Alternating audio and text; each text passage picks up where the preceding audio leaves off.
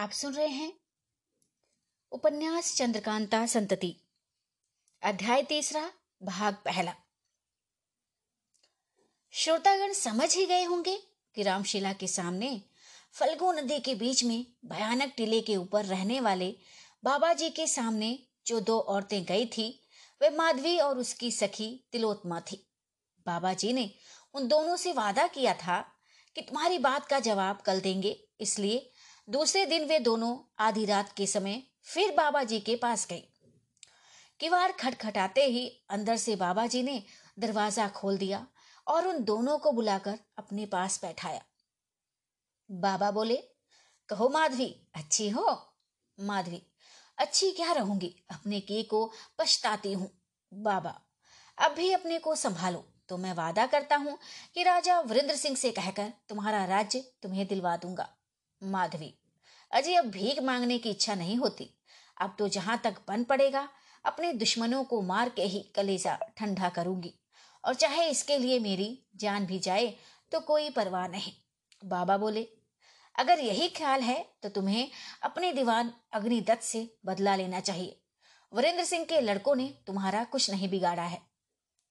माधवी, आपका कहना ठीक है, मगर मैंने जो कुछ सोच रखा है, मैं वही करूँगी। मैं अपना इरादा किसी तरह बदल नहीं सकती और इसमें आपको हर तरह से मेरी मदद करनी ही होगी। बाबा, खैर, जिस तरह बनेगा, मैं तुम्हारी मदद करूँगा। मगर ये तो बताओ कि सिवाय मेरे इस समय और भी कोई तुम्हारा मददगार है या नहीं? माधवी, कल तो मेरा, कल तक तो मेरा मददगार कोई भी नहीं था। मगर आज मेरे कई मददगार पहुँच गए हैं और अब मेरा काम शुरू हो जाएगा। इसमें खर्च, इसमें कोई शक नहीं है। बाबा, कौन मददगार पहुँच गया है? माधवी, मेरा भाई भीमसेन। बाबा, शिवदत्त का लड़का भीमसेन? माधवी, जी हाँ। बाबा, तब तो तुम्हारा काम ज़रूर हो जाएगा। माधवी तो भी आपको मेरी मदद करनी ही होगी। बाबा, मैं ज़रूर मदद करूँगा। जो कुछ कहो, मैं तैयार हूँ। माधवी, कल भीमसेन उस मकान में जाने का उद्योग करेगा, जिसमें किशोरी रहती है। उसने मौका पाते ही अपनी बहन किशोरी को मार डालने की कसम खाई है। अगर कल वह उस मकान के अंदर किसी तरह जा सका तो ज़रूर ही किशोरी को मार डालेगा। फिर मुझे किसी तरह का तरदुद नहीं रहेगा और ना आपसे मदद लेने की ही ज़रूरत पड़ेगी। लेकिन वह उस मकान के अंदर ना जा सका तो जिस तरह हो, आपको ऐसी कोई तरकीब करनी पड़ेगी जिससे किशोरी उस मकान को छोड़ दे। बाबा, भरसक तो मेरी मदद की ज़रूरत ही नहीं पड़ेगी। माधवी, ऐसा ना कहिए। अगर उस मकान में कमंद लगाने की जगह होती, तब तो कोई बात ही ना थी। अब तक मैं अपना काम निकाल लिए होती। बाबा हाँ ये तो मैं भी जानता हूँ कि तुम्हारे पिता ने उस मकान के बनवाने में बड़ी कारीगरी खर्च की है। मगर तो भी भीमसेन ने उसके अंदर जाने की कोई तरकीब सोची ही होगी। माधवी, जी हाँ देखना चाहिए कल क्या होगा। बाबा अच्छा अब तुम परसों मुझसे ज़रूर मिलना, अगर तुम्हारा काम हो गया हो तो ठीक है, नहीं तो चौथे दिन मैं सहज में ही तुम्हारा काम कर दूँगा। बहुत अच्छा कहकर माधवी वहाँ से उठी और अपनी सखी तिलोत्मा को साथ लिए अपने डेरे पर चली आई। माधवी के चले जाने पर थोड़ी देर तक बाबा जी कुछ सोचते रहे, इसके बाद कुटी के बाहर निकले और दो चार दफे ज़ोर से ताली बजाई। एकाएक इधर उधर पेड़ों की आड़ में से चार पाँच आदमी निकलकर बाबा जी के पास आए और एक ने बढ़कर पूछा, कहिए, क्या हाल है? बाबा जी ने कहा, आज अब तुम लोगों की कोई ज़रूरत नहीं है। जहाँ चाहो, चले जाओ। मगर कल एक घंटे जाते जाते तुम लोग यहाँ ज़रूर जुट जाओ। एक, क्यों? खैर तो है। मैं बिना कुछ हाल सुने जाने वाला नहीं। बाबा अच्छा तो फिर सुन लो कि कल क्या होगा और हम लोग क्या करेंगे। सबों को लेकर बाबा जी कुटी के अंदर गए किवाड़ बंद ना मालूम क्या बातचीत करने लगे। अब हम उसी मकान में पहुँचते हैं जिसमें किशोरी और किन्नरी का डेरा है, या जहाँ इंद्रजीत सिंह को लेकर कमला गई है। किशोरी के चिल्लाने की आवाज़ सुनकर किन्नरी में, किन्नरी हाथ में तलवार लिए बहुत जल्द नीचे उतर गई।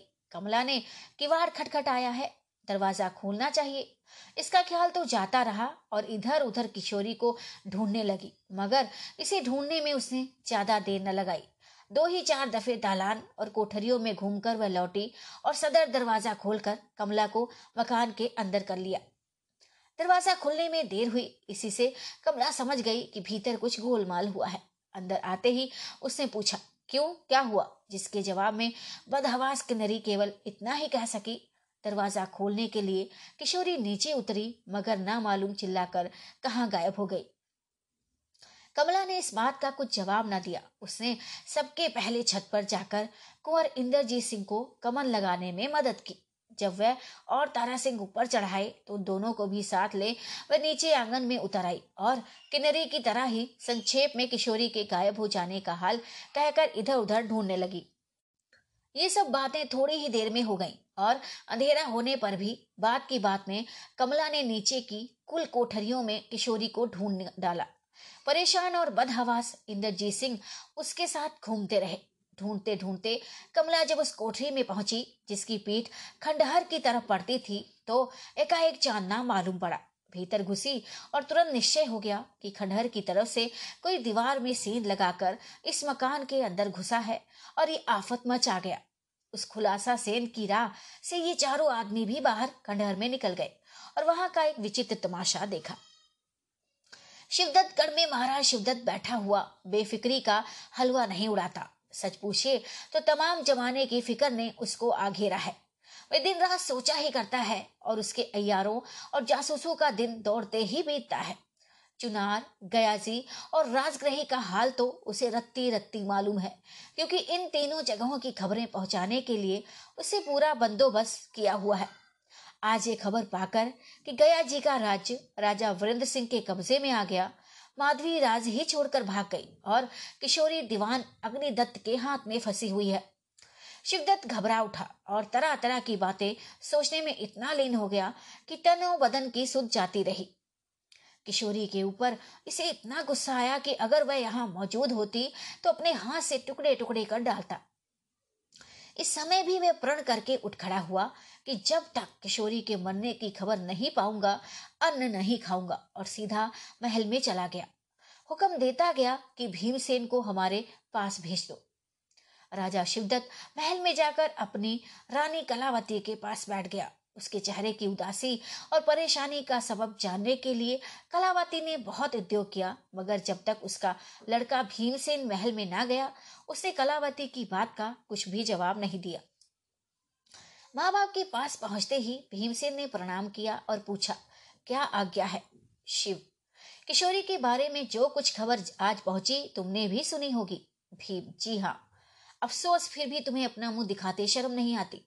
न मालूम तुम्हारी बहादुरी किस दिन काम आएगी और तुम किस दिन अपने को इस लायक बनाओगे कि मैं तुम्हें अपना लड़का समझूं। भीम, मुझे जो आज्ञा हो तैयार हूँ। शिव, मुझे उम्मीद नहीं कि तुम मेरी बात मानोगे। भीम, मैं यज्ञोपवीत हाथ में लेकर कसम खाता हूँ कि जब तक जान बाकी है, उस काम के करने की पूरी कोशिश करूँगा, जिसके लिए आप आज्ञा देंगे। शिव मेरा पहला हुक्म है कि किशोरी का सिर काट कर मेरे पास लाओ। भीम, बहुत अच्छा ऐसा ही होगा। और क्या हुक्म होता है?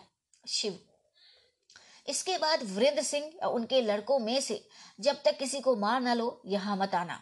ये ना समझना कि ये काम मैं तुम्हारे ही सुपुर्द करता हूँ। नहीं, मैं खुद आज इस शिवदत्त गढ़ को छोड़ूँगा और अपना कलेजा ठंडा करने के लिए पूरा उद्योग करूँगा।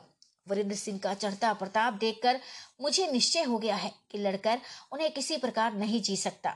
इसलिए आज से मैं उनके साथ लड़ने का ख्याल छोड़ देता हूँ और उस ढंग पर चलता हूँ जिसे ठग, चोर या डाकू लोग पसंद करते हैं। भीम, अख्तियार आपको है, जो चाहे करे। मुझे आज्ञा हो तो इसी समय चला जाऊँ और जो कुछ हुक्म हुआ है उसे पूरा करने का उद्योग करूँ। शिव। अच्छा जाओ, मगर ये कहो कि अपने साथ किस किस को ले जाते हो? भीम, किसी को नहीं। शिव, तब तुम कुछ ना कर सकोगे। दो तीन अयार और दस बीस लड़कों को अपने साथ ज़रूर लेते जाओ। भीम, आपके यहाँ ऐसा कौन अयार है जो वरिंद्र सिंह के अयारों का मुकाबला करे? और ऐसा कौन बहादुर है जो लोगों के सामने तलवार उठा सके? शिव तुम्हारा कहना ठीक है, मगर तुम्हारे साथ गए हुए अयारों की कार्रवाई तब तक बहुत अच्छी होगी, जब तक दुश्मनों को ये ना मालूम हो जाए कि शिवदत्तगढ़ का कोई आया है। सिवाय इसके मैं बहादुर नाहर सिंह को तुम्हारे साथ भेजता हूँ, जिसका मुकाबला करने वाला वरिंद्र सिंह की तरफ़ कोई नहीं है। भीम, बेशक, नाहर सिंह ऐसा ही है, मगर मुश्किल तो ये है कि नाहर सिंह जितना बहादुर है, उससे ज़्यादा इस बात को देखता है कि अपने कॉल का सच्चा रहे। उसका कहना है कि जिस दिन कोई बहादुर द्वंद युद्ध में मुझे जीत लेगा, उसी दिन मैं उसका हो जाऊँगा। ईश्वर ना करे, कहीं ऐसी नौबत पहुँची तो वह उसी दिन से हम लोगों का दुश्मन हो जाएगा। शिव, ये सब तुम्हारा ख्याल है? द्वंद युद्ध में उसे वहाँ कोई जीतने वाला नहीं है। भीम अच्छा जो आज्ञा। शिव, चलो मैं इसी वक्त तो चलकर तुम्हारे जाने का बंदोबस्त कर देता हूँ। शिवदत्त और भीमसेन के बाहर चले जाने के बाद रानी कलावती ने जो बहुत देर से इन लोगों की बातें सुन सुनकर गरम गरम आँसू गिरा रही थी, सिर उठाया और लंबी सांस लेकर कहा, हाय, अब तो जमाने का उलट फेर ही दूसरा हुआ चाहता है। बेचारी किशोरी का क्या कसूर? वह आपसे आप तो चली ही नहीं गई। उसने अपने आप को तो कोई ऐसा काम किया ही नहीं जिससे उसकी इज़्ज़त में फ़र्क आए। हाय, किस कलेजे से भीमसेन अपनी बहन को मारने का इरादा करेगा? मेरी ज़िंदगी अब व्यर्थ है, क्योंकि बेचारी लड़की तो अब मारी ही जाएगी। भीमसेन भी वीरेंद्र सिंह से दुश्मनी करके अपनी जान नहीं बचा सकता। दूसरे, उस लड़के का भरोसा ही क्या जो अपने हाथ से अपनी बहन का सिर काटे? अगर इन सब बातों को भूल जाऊँ और यही सोचकर बैठी रहूँ कि मेरा सर्वस्व तो पति है, मुझे लड़के, लड़कियों से क्या मतलब? तो भी नहीं बनता, क्योंकि वे भी डाकू वृत्ति लिया चाहते हैं। इस अवस्था में वे किसी प्रकार का सुख नहीं पा सकते। फिर जीते जी अपने पति को दुख भोगते मैं कैसे देखूँगी? हाय। वीरेंद्र सिंह, वही वीरेंद्र सिंह है, जिसकी बदौलत मेरी जान बची थी। ना मालूम बुर्दा फरोशों की बदौलत मेरी क्या दुर्दशा होती। वही वीरेंद्र सिंह है, जिसने कृपा कर मुझे अपने पति के पास खो में भिजवा दिया था। वही वीरेंद्र सिंह है, जिसने हम लोगों का कसूर एकदम माफ़ कर दिया था और चुनार की गद्दी लौटा देने को भी तैयार थे। किस किस बात की तरफ़ देखूँ? वीरेंद्र सिंह के बराबर धर्म आत्मा तो कोई दुनिया में होगा ही नहीं। फिर किसको दोष दू? अपने पति को नहीं, कभी नहीं। ये मेरे किए तो होगा नहीं। ये सब दोष तो मेरे कर्मों ही का है। फिर जब भाग ही बुरे हैं तो ऐसे भाग को लेकर दुनिया में क्यों रहूँ? अपनी छुट्टी तो आप ही कर लेती हूँ। फिर पे, मेरे पीछे क्या जाने क्या होगा इसकी खबर किसे होगी? रानी कलावती पागलों की तरह बहुत देर तक ना जाने क्या क्या सोचती रही। आखिर उठ खड़ी हुई और ताले का गुच्छा उठाकर अपना एक संदूक खोला। ना मालूम उसमें से क्या निकालकर उसने अपने मुँह में रख लिया और पास ही पड़ी हुई सोने की सुराही में से जल निकालकर पाने के बाद कलम दवात और कागज़ लेकर कुछ लिखने बैठ गई। लेख समाप्त होते होते तक उसकी सखियाँ भी आ पहुँची। कलावती ने लिखे हुए कागज़ को लपेटकर अपने एक सखी के हाथ में दिया और कहा, जब महाराज मुझे पूछे तो ये कागज़ उनके हाथ में दे देना। बस अब तुम लोग जाओ, अपना काम करो। मैं इस समय सोना चाहती हूँ। जब तक मैं खुद ना उठूं, खबरदार मुझको कभी मत उठाना हुक्म पाते ही उसकी लौंडियाँ वहाँ से हट गई और रानी कलावती ने पलंग पर लेटकर आंचल से मुँह ढांप लिया। दो ही पहर के बाद मालूम हो गया कि रानी कलावती सो गई। आज के लिए नहीं, बल्कि वह हमेशा के लिए सो गई। अब वह किसी के जगह नहीं जाग सकती। शाम के वक्त जब महाराज शिवदत्त फिर महल में आए तो महारानी का लिखा कागज़ उनके हाथ में दिया गया। पढ़ते ही शिवदत्त दौड़ा हुआ उस कमरे में गया, जिसमें कलावती सोई हुई थी। मुँह पर से कपड़ा हटाया नब्स देखी और तुरंत लौटकर बाहर चला आया।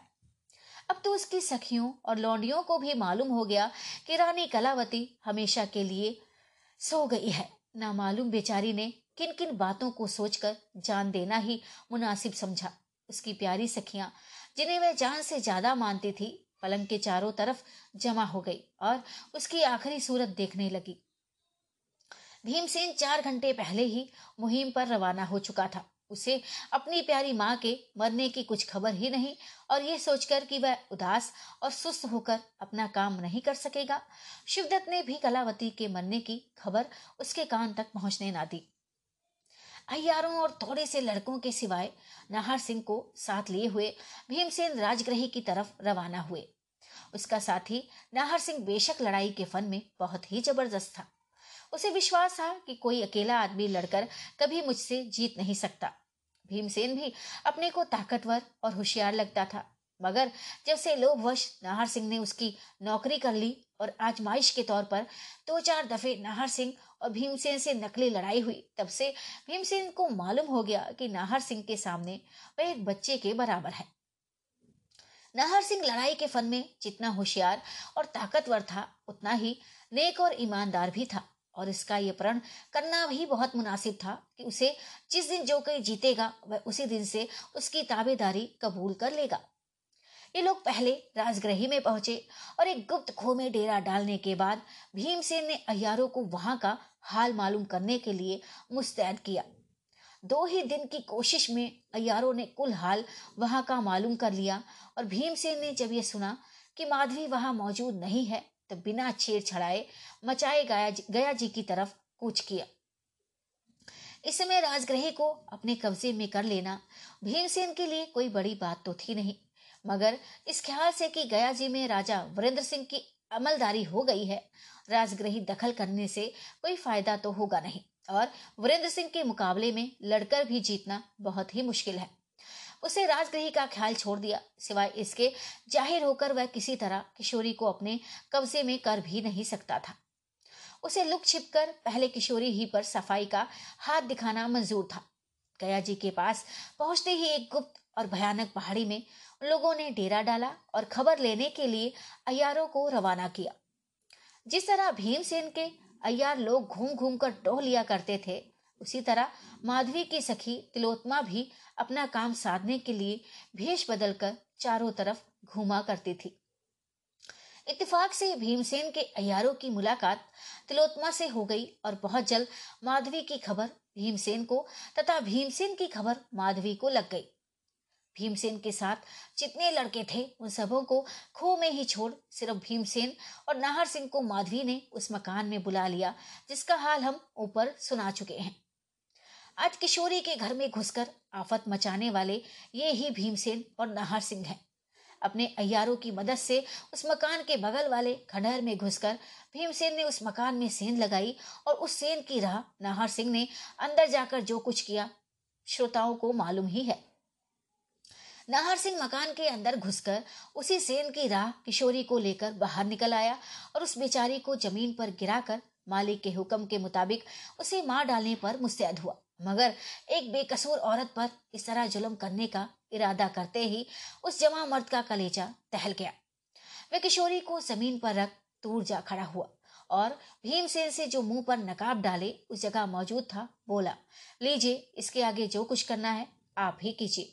मेरी हिम्मत नहीं पड़ती, मगर मैं आपको भी हाथ में खंजर लेकर भीमसेन फ़ौरन बेचारी किशोरी की छाती पर जो उस समय डर के मारे बेहोश थी, जा चढ़ा। साथ ही इसके किशोरी की बेहोशी भी जाती रही और उसने अपनी मौत को पंजे में फंसा हुआ पाया, जैसा कि हम ऊपर सुना आए हैं। भीमसेन ने खंजर उठाकर जो ही किशोरी को मारना चाहा, पीछे से किसी ने उसकी कलाई थाम ली और खंजर लिए उसके मज़बूत हाथ को बेबस कर दिया। भीमसेन ने फिर कर देखा तो एक साधु की सूरत नज़र पड़ी। वह किशोरी को छोड़ उठ खड़ा हुआ और उसी खंजर से उसने साधु पर वार किया। ये साधु वही हैं जो रामशिला पहाड़ी के सामने फल्गु नदी के बीच में भयानक टिले पर रहते थे, जिसके पास मदद के लिए माधवी और तिलोत्मा का जाना और उन्हीं के पास देवी सिंह का पहुँचना भी हम सुना आए हैं। इस समय साधु इस बात पर मुस्तैद दिखाई देते हैं कि जिस तरह बने इन दुष्टों के हाथों से बेचारी किशोरी को बचाना चाहिए। चांदनी रात में दूर खड़ा नाहर सिंह यह तमाशा देखता रहा। मगर भीमसेन को साधु से ज़बरदस्त समझकर मदद के लिए पास न आया। भीमसेन ने चलाए हुए खंजर ने साधु का कुछ भी नुकसान न किया और उसे खंजर का वार बचाकर फुर्ती से भीमसेन के पीछे से जा उसकी टांग पकड़कर इस ढंग से खींची कि भीमसेन किसी तरह संभल ना सका और धम से ज़मीन पर गिर पड़ा। उसके गिरते ही साधु हट गया और बोला, उठ खड़ा हो और फिर आकर लड़। गुस्से में भरा हुआ भीमसेन उठ खड़ा हुआ और खंजर ज़मीन पर फेंक कर साधु से लिपट गया, क्योंकि वह कुश्ती के फन में अपने को बहुत ही होशियार समझता था। मगर साधु से कुछ पेश न आई। थोड़ी ही देर में साधु ने भीमसेन को सुस्त कर दिया और कहा, जा मैं तुझे छोड़ देता हूँ। अगर अपनी ज़िंदगी चाहता है तो अभी यहाँ से भाग जा। भीमसेन हैरान होकर साधु का मुँह देखता रह गया। कुछ जवाब ना दे सका। ज़मीन पर पड़ी हुई बेचारी किशोरी ये कैफियत देख रही थी, मगर डर के मारे ना तो उसे उठा जाता था और ना वह चिल्ला ही सकती थी। भीमसेन को इस तरह बेदम देखकर नाहर सिंह से ना रहा गया। वह झपट कर साधु के पास आई और ललकार कर बोला, अगर बहादुरी का दावा रखता है तो इधर आ, मैं समझ गया कि तू साधु नहीं, बल्कि मक्कार है। साधु महाशय नाहर सिंह से भी उलझने को तैयार हो गए। मगर ऐसी नौबत ना आई, क्योंकि उसी समय ढूंढते हुए सेन की राह से कुंवर इंद्रजीत सिंह और तारा सिंह भी खंडहर में आ पहुँचे और उनके पीछे पीछे किन्नरी और कमला भी आ पहुँची। कुंवर इंद्रजीत सिंह को देखते ही वह साधु राम तो हट गए और खंडहर की दीवार फान ना मालूम कहाँ चले गए। उधर एक पेड़ के पास खड़े हुए अपने नेजे को नाहर सिंह ने उखाड़ लिया और उसी से इंद्रजीत सिंह का मुकाबला किया। उधर तारा सिंह ने उछलकर एक लात भीमसेन को लगाई कि वह किसी तरह संभल न सका। तुरंत ज़मीन पर लौट गया। भीमसेन एक लात खाकर ज़मीन पर लौट जाने वाला तो था नहीं, मगर साधु के साथ लड़कर वह बदहवास और सुस्त हो रहा था। इसलिए तारा सिंह की लाश से संभल ना सका। तारा सिंह ने भीमसेन की मुश्कें बाँध ली और उसे एक किनारे रख के नाहर सिंह की लड़ाई का तमाशा देखने लगा। आधे घंटे तक नाहर सिंह और इंद्रजीत सिंह के बीच लड़ाई होती रही। इंद्रजीत सिंह की तलवार ने नाहर सिंह के नेजे को टुकड़े कर दिया और नाहर सिंह की ढाल पर बैठकर कुंवर इंद्रजीत सिंह की तलवार कब्जे से अलग हो गई। थोड़ी ही देर के लिए दोनों बहादुर ठहर गए। कुंवर इंद्रजीत सिंह की बहादुरी देख नाहर सिंह बहुत खुश हुआ और बोला, नाहर, शाबाश, तुम्हारे ऐसा बहादुर मैंने आज तक नहीं देखा। इंदर, ईश्वर की सृष्टि में एक से एक बढ़ के पेड़े हैं। तुम्हारे यहाँ, हमारे ऐसों की ही क्या बात है? नाहर आपका कहना बहुत ठीक है, मेरा प्रण क्या है आप जानते हैं। इंद्र, कह जाइए, अगर नहीं जानता हूँ तो अब मालूम हो जाएगा। नाहर मैंने प्रण किया है कि जो कोई लड़कर मुझे जीतेगा, उसकी ताबीदारी कबूल करूँगा। इंदर, तुम्हारे ऐसे बहादुर का यह प्रण बेमुनासिब नहीं है। फिर आइए, कुश्ती से निपटारा कर लिया जाए। नाहर बहुत अच्छा आइए। दोनों में कुश्ती होने लगी। थोड़ी ही देर में कुंवर इंद्रजीत सिंह ने नाहर सिंह को ज़मीन पर दे मारा और पूछा कहो अब क्या इरादा है। नाहर मैं ताबेदारी कबूल करता हूँ। इंद्रजीत सिंह की उसकी छाती पर से उठ खड़े हुए और इधर उधर देखने लगे। चारों तरफ़ सन्नाटा था। किशोरी, किन्नरी या कमला का कहीं पता ही नहीं। भीमसेन और उसके साथियों का भी नाम निशान नहीं। यहाँ तक कि अपने अयार तारा सिंह की सूरत भी उन्हें दिखाई ना दी। इंदर, ये क्या? चारों तरफ़ सन्नाटा क्यों छा गया? नाहर ताजुब है। इसके पहले तो यहाँ कई आदमी थे, ना मालूम वे सब कहाँ गए हैं। इंदर, तुम कौन हो और तुम्हारे साथ कौन था? नाहर, मैं आपका ताबेदार हूँ। मेरे साथ शिवदत्त सिंह शिवदत्त सिंह जी थे। और उनका लड़का भीमसेन और इसके पहले मैं उसका नौकर था। आशा है कि आप भी अपना परिचय मुझे देंगे। हिंदर मेरा नाम इंदरजीत सिंह है। नाहर अच्छा।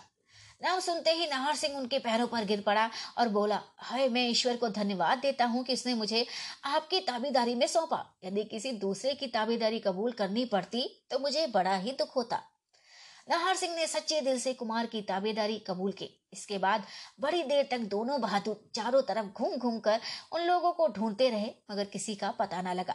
हाँ एक पेड़ के नीचे भीमसेन दिखाई पड़ा, जिसके हाथ पैर कमन से मज़बूत बंधे हुए थे। भीमसेन ने पुकार कर कहा, क्यों नाहर सिंह? क्या मेरी मदद नहीं करोगे? नाहर अब मैं तुम्हारा ताबेदार नहीं हूँ, इंदर। तुम्हें किसने बांधा? भीम। मैं पहचानता तो नहीं, मगर इतना कह सकता हूँ कि आपके साथी ने। इंदर। और वे बाबा जी कहाँ चले गए? भीम, क्या मालूम? इतने में ही खंडहर की दीवार फांद कर आते हुए तारा सिंह भी दिखाई पड़े। इंद्रजीत सिंह घबराए हुए उनकी तरफ़ बढ़े और पूछा, तुम कहाँ चले गए थे? तारा। जिस समय हम लोग यहाँ आए थे, एक बाबा जी भी इस जगह मौजूद थे। मगर ना मालूम कहाँ चले गए। मैं एक आदमी की मुश्कें बाँध रहा था कि उसी समय उस झाड़ी में छिपे कई आदमी बाहर निकले और किशोरी को ज़बरदस्ती उठाकर उसी तरफ़ ले चले। उन लोगों को जाते देख किन्नरी और कमला भी उसी तरफ़ लपकी। मैंने ये सोचकर कि कहीं ऐसा ना हो कि आपको लड़ाई के समय धोखा देकर वह आदमी पीछे से आप पर वार करें, झटपट उसकी मुश्कें बांधी और फिर मैं भी उसी तरफ़ लपका, जिधर वे लोग गए थे। वहाँ कोने में खुली हुई खिड़की नज़र आई। मैं ये सोच उस खिड़की के बाहर गया कि बेशक इसी राह से वे लोग निकल गए होंगे। इंदर, फिर कुछ पता लगा, तारा, कुछ भी नहीं मालूम हुआ ना मालूम वे लोग किधर गायब हो गए। मैं आपको लड़ते हुए छोड़ गया था, इसलिए तुरंत लौट आया। अब आप घर चलिए आपको पहुंचाकर मैं उन लोगों को खोज निकालूँगा। इनसे क्या निपटारा हुआ? इंदर। इन्होंने अब मेरी ताबेदारी कबूल कर ली है। तारा। अच्छा सो तो ठीक है, मगर दुश्मन का भरोसा नहीं करना चाहिए। नाहर। आप इन सब बातों को ना सोचे, ईश्वर चाहेगा तो आप मुझे बेईमान कभी नहीं पावेंगे। तारा। ईश्वर ऐसा ही करे। रात की अंधेरी बिल्कुल जाती रही और अच्छी तरह सवेरा हो गया। मोहल्ले के कई आदमी उस खिड़की की राह खंडर में चले आए और अपने राजा को वहाँ पर हैरान हो देखने लगे। कुंवर इंद्रजीत सिंह, तारा सिंह और नाहर सिंह अपने साथ भीमसेन को लिए हुए महल में पहुँचे और इंद्रजीत सिंह ने सब हाल अपने भाई आनंद सिंह से कहा। आज रात की वारदात ने दोनों कुमारों को हद से ज़्यादा तरदुद में डाल दिया। किन्नरी और किशोरी के इस तरह मिलकर भी पुनः गायब हो जाने से दोनों ही पहले से ज़्यादा उदास हुए और सोचने लगे कि अब क्या करना चाहिए। आधी रात का समय है और सन्नाटे की हवा चल रही है। बिल्लोर की तरह खूबी पैदा करने वाली चांदनी आशिक मिजाजों को सदा ही भली मालूम होती है, लेकिन आज सर्दी ने उन्हें भी पस्त कर दिया है। ये हिम्मत नहीं पड़ती कि जरा मैदान में निकलें और इस चांदनी की बहार में लें। मगर घर में बैठे दरवाजे की तरफ़ देखा, करने और माँ से लेने से होता ही क्या है? मर्दानगी कोई और चीज़ ही है। इश्क किसी दूसरी ही वस्तु का नाम है। तो भी इश्क के मारे हुए माशूक की नागिन सी जुल्फों से अपने को डसाना ही जवा मर्दी समझते हैं। और दिलबर की तरह तिरछी निगाहों से अपने कलेजे को छलनी बनाने में बहादुरी मानते हैं। मगर मैं, वे लोग सच्चे बहादुर हैं घर बैठे ऑफ़ करना पसंद नहीं करते। और समय पड़ने पर तलवार को ही अपना माशुक मानते हैं। देखिए, इस सर्दी और ऐसे भयानक स्थान में भी एक सच्चे बहादुर को किसी पेड़ की आड़ में बैठ जाना भी बुरा मालूम होता है। अब रात पहर भर से भी कम बाकी है। एक पहाड़ी के ऊपर, जिसकी ऊंचाई बहुत ज़्यादा नहीं तो इतनी कम भी नहीं कि बिना दम लिए एक ही दौड़ में कोई ऊपर चढ़ जाए। एक आदमी मुख पर नकाब डाले काले कपड़े से तमाम बदन को छिपाए इधर उधर टहल रहा है। चारों तरफ़ सन्नाटा है, कोई उसे पहचानने वाला यहाँ मौजूद नहीं। शायद इसी ख्याल से उसने नकाब उलट दी और कुछ देर के लिए खड़े होकर मैदान की तरफ़ देखने लगा। इस पहाड़ी के बगल में एक दूसरी पहाड़ी है, जिसकी जड़ इस पहाड़ी से मिली हुई है। मालूम होता है कि एक पहाड़ी के दो टुकड़े हो गए हैं। बीच में डाकुओं और लुटेरों के आने जाने लायक रास्ता है, जिसे भयानक दर्रा कहना मुनासिब जान पड़ता है। इस आदमी की निगाह घड़ी घड़ी उस दरे की तरफ़ दौड़ती और सन्नाटा पाकर मैदान की तरफ़ घूम जाती है, जिसे, जिससे मालूम होता है कि उसकी आँखें किसी ऐसे को ढूंढ रही हैं, जिसके आने की इस समय पूरी उम्मीद है। टहलते टहलते उसे बहुत देर हो गई पूरब तरफ़ आसमान पर कुछ कुछ सफेदी फैलने लगी, जिसे देख ये कुछ घबराया सा हो गया और दस कदम आगे बढ़कर मैदान की तरफ़ देखने लगा। साथ ही इसके चौका और धीरे से बोल उठा, आ पहुँचे। उस आदमी ने धीरे से सीटी बजाई। इधर उधर चट्टानों की आड़ में छिपे हुए दस बारह आदमी निकल आए, जिन्हें देख वह हुकूमत के तौर पर बोला, देखो, वे लोग आ पहुँचे। अब बहुत जल्द नीचे उतर चलना चाहिए। बात के अंदाज से मालूम हो गया कि वह आदमी जो बहुत देर से पहाड़ी के ऊपर टहल रहा था, उन सबों का सरदार है। अब उसने अपने चेहरे पर नकाब डाल ली और अपने साथियों को लेकर तेज़ी के साथ पहाड़ी के नीचे उतर आने वालों का मुहाना रोक लिया। कपड़े में लपेटी हुई एक लाश उठाए और उसे चारों तरफ़ से घेरे हुए कई आदमी उस दरे में घुसे। वे लोग कदम बढ़ाए जा रहे थे। उन्हें स्वप्न में भी ये गुमान न था कि हम लोगों के काम में बाधा डालने वाला इस पहाड़ के बीच में से कोई निकल आएगा। जब लाश उठाए हुए, वो लोग उस दर्रे के बीच में घुसे, बल्कि उन लोगों ने जब आधा दर्रा तय कर लिया, तब एकाएक चारों तरफ़ से छिपे हुए कई आदमी उन लोगों पर टूट पड़े और हर तरह से उन्हें लाचार कर दिया। वे लोग किसी तरह भी लाश को ना ले जा सके और तीन चार आदमियों के घायल होने तथा एक के मर जाने पर उसी जगह उस लाश को छोड़ आखिर सबों को भाग ही जाना पड़ा। दुश्मनों के भाग जाने पर उस सरदार ने जो पहले से ही उस पहाड़ी पर मौजूद था, जिसका ज़िक्र हम कराए हैं, अपने साथियों को पुकार कर कहा, पीछा करने की कोई ज़रूरत नहीं है, हमारा मतलब निकल गया, मगर ये देख लेना चाहिए कि ये किशोरी ही है या नहीं। एक ने बटुए में से मोमबत्ती निकाल कर जलाई और उस लाश के मुँह पर से कपड़ा हटाकर देखने के बाद कहा, किशोरी ही तो है। सरदार ने किशोरी की नब्ज पर हाथ रखा और कहा, सरदार, उफ, इसे तो बहुत तेज बेहोशी दी गई है। देखो, तुम भी देख लो। एक, बेशक, बहुत ज़्यादा बेहोशी दी गई है। ऐसी हालत में अक्सर जान निकल जाती है। दूसरा, इसे कुछ कम करना चाहिए। सरदार ने अपने बटुए में से एक डिबिया निकाली तथा खोलकर किशोरी को सुंघाने के बाद फिर नम्स पर हाथ रखा और कहा, बस, इससे ज़्यादा बेहोशी कम करने से ये होश में आ जाएगी। चलो, उठाओ अब यहाँ, ठहरना मुनासिब नहीं है। किशोरी को उठाकर वे लोग उसी दर्रे की राह घूमते हुए पहाड़ी के पार हो गए और ना मालूम किस तरफ़ चले गए।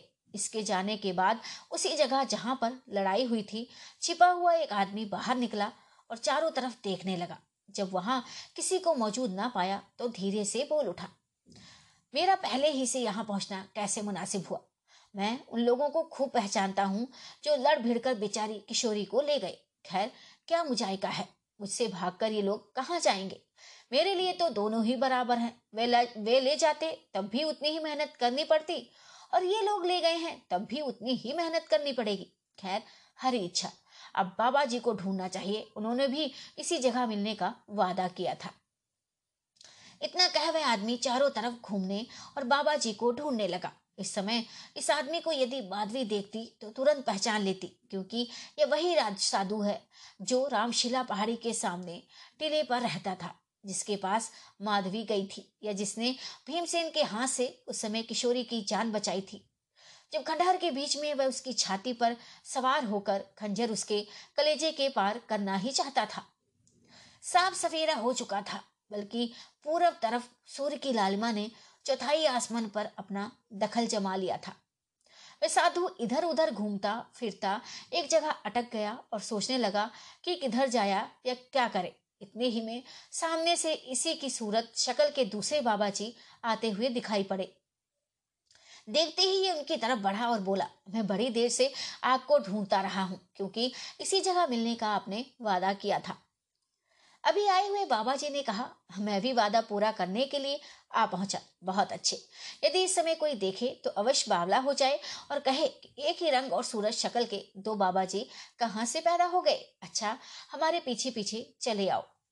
दोनों बाबा जी ने एक तरफ़ का रास्ता लिया और देखते देखते ना मालूम किधर गायब हो गए या किसी खो में जा छिपे।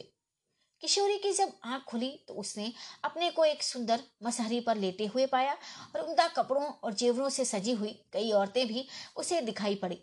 पहले तो किशोरी ने यही समझा कि वे सब अच्छे अमीरों और सरदारों की लड़कियाँ हैं, मगर थोड़ी ही देर बाद उनकी बातचीत और कायदे से मालूम हो गया कि लौंडियाँ हैं। अपनी बेबसी और बदकिस्मती पर रोती हुई किशोरी को यह जानने की बड़ी उत्कंठा हुई कि किस महाराज अधिराज के मकान में आ फंसी हूँ, जिसकी लोंडियाँ इस शान और शौकत की दिखाई पड़ती हैं। किशोरी को होश में आते देख उनमें की दो तीन लोंडियाँ ना मालूम कहाँ चली गई, मगर किशोरी ने समझ लिया कि मेरे होश में आने की किसी को खबर करने गई है। ताजुब भरी निगाहों से किशोरी चारों तरफ़ देखने लगी। वाह वाह, क्या सुंदर कमरा बना हुआ है। चारों तरफ़ दीवारों पर मीनाकारी का काम किया हुआ है। छत में सुनहरी बेल और बीच बीच में जड़ाऊ फूलों को देखकर अकल दंग होती है। ना मालूम इसकी तैयारी में कितने रुपए खर्च हो गए होंगे। छत से लटकती हुई बिलोरी हानियों की परइयों में मानिक की लोलकें लटक रही हैं। जड़ाऊ डारों पर बेशकीमती दीवार गिरे, अपनी बहार दिखा रही हैं। दरवाजों की मेहराबों पर बेलें और उस पर बैठी हुई छोटी छोटी खूबसूरत चिड़ियों के बनाने में कारीगर ने जो कुछ मेहनत की होगी, उसका जानना बहुत ही मुश्किल है। उन अंगूरों में कहीं पके अंगूर की जगह, मानिक और कच्चे की जगह पन्ना काम में लाया गया है। अलावा, इन सब बातों के इस कमरे में कुल सजावट का हाल अगर लिखा जाए तो हमारा असल मतलब बिल्कुल छूट जाएगा और मुक्सर लिखावट के वादे में फ़र्क पड़ जाएगा। अस्तु, इस बारे में हम कुछ नहीं लिखेंगे। इस मकान को देखकर किशोरी तंग हो गई। उसकी हालत को लिखना बहुत ही मुश्किल है। जिधर उसकी निगाह जाती, उधर ही की हो रहती थी।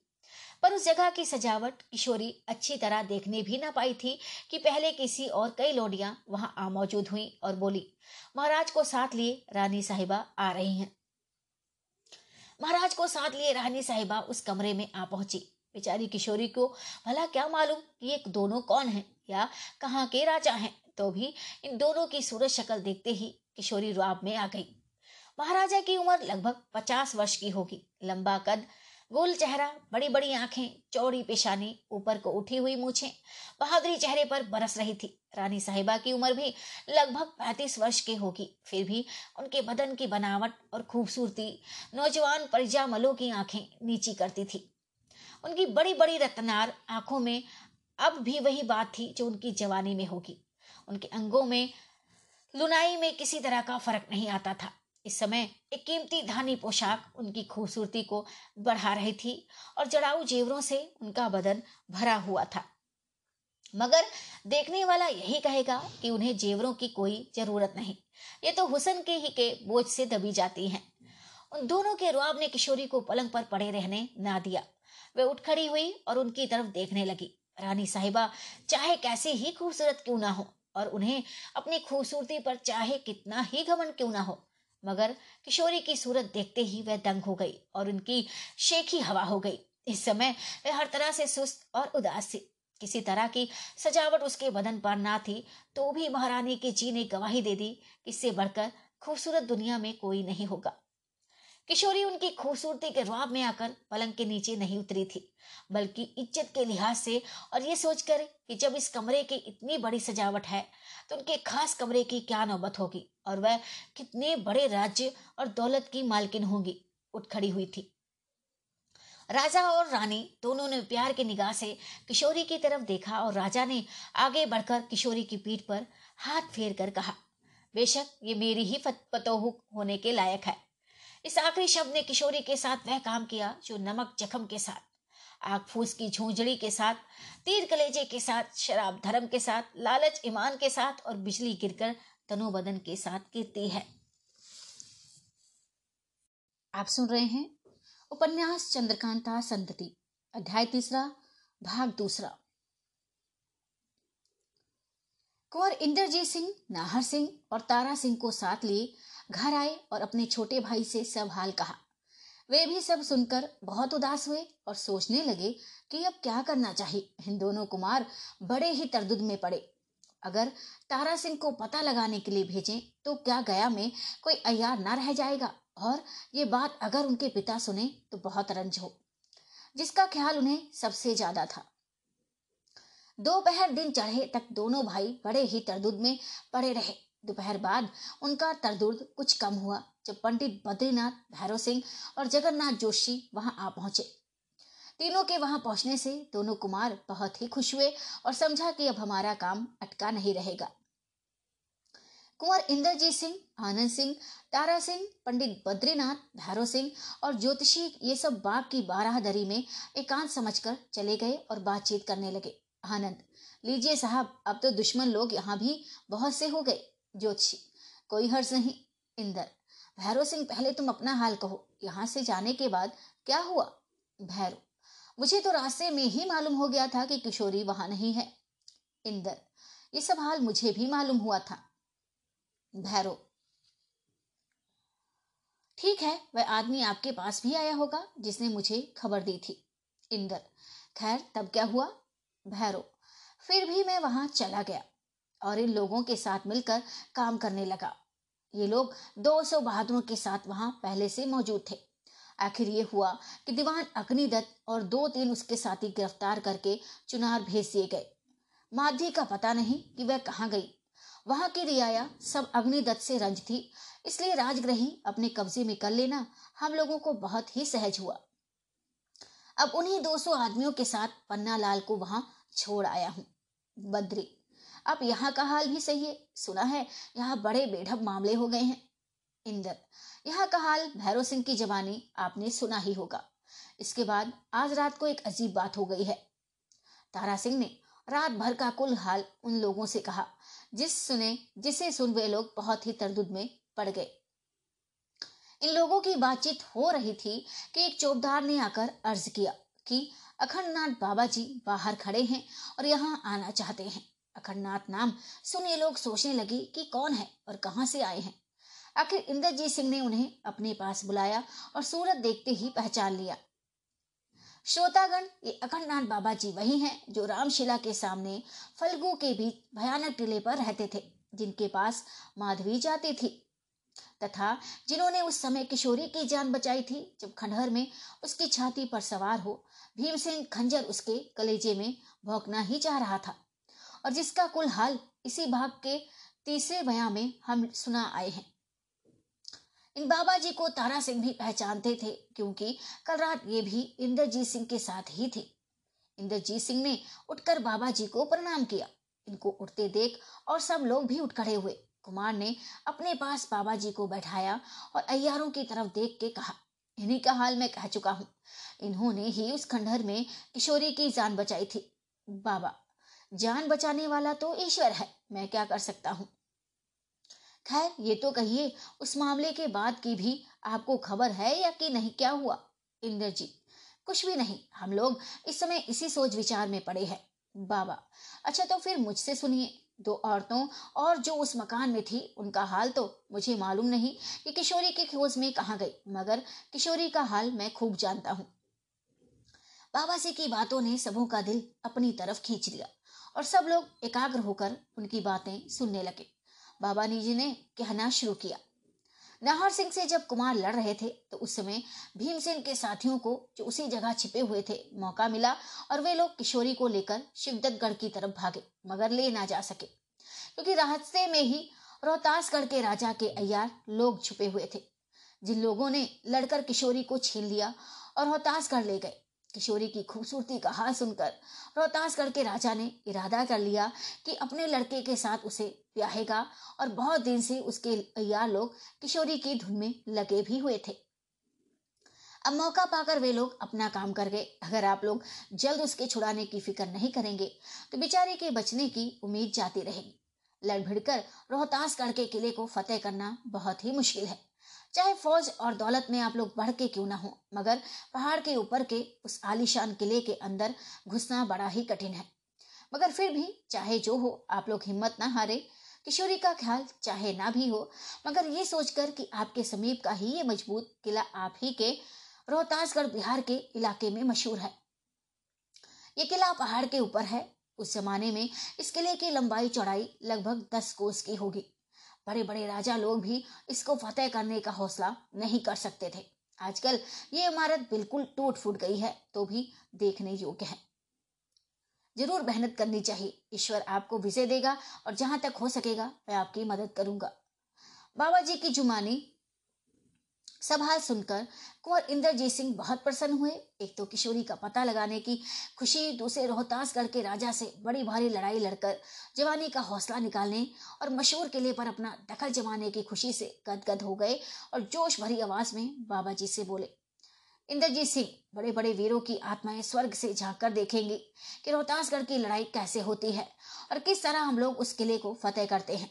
रोहतासगढ़ का हाल हम बखूबी जानते हैं। मगर बिना कोई सबब हाथ लगे ऐसा इरादा नहीं कर सकते थे। बाबा अच्छा एक लोटा जल मंगाइए। तुरंत जल आया। बाबा जी ने अपनी दाढ़ी नोचकर फेंक दी और मुँह धो डाला। अब तो सबों ने पहचान लिया कि ये देवी सिंह है।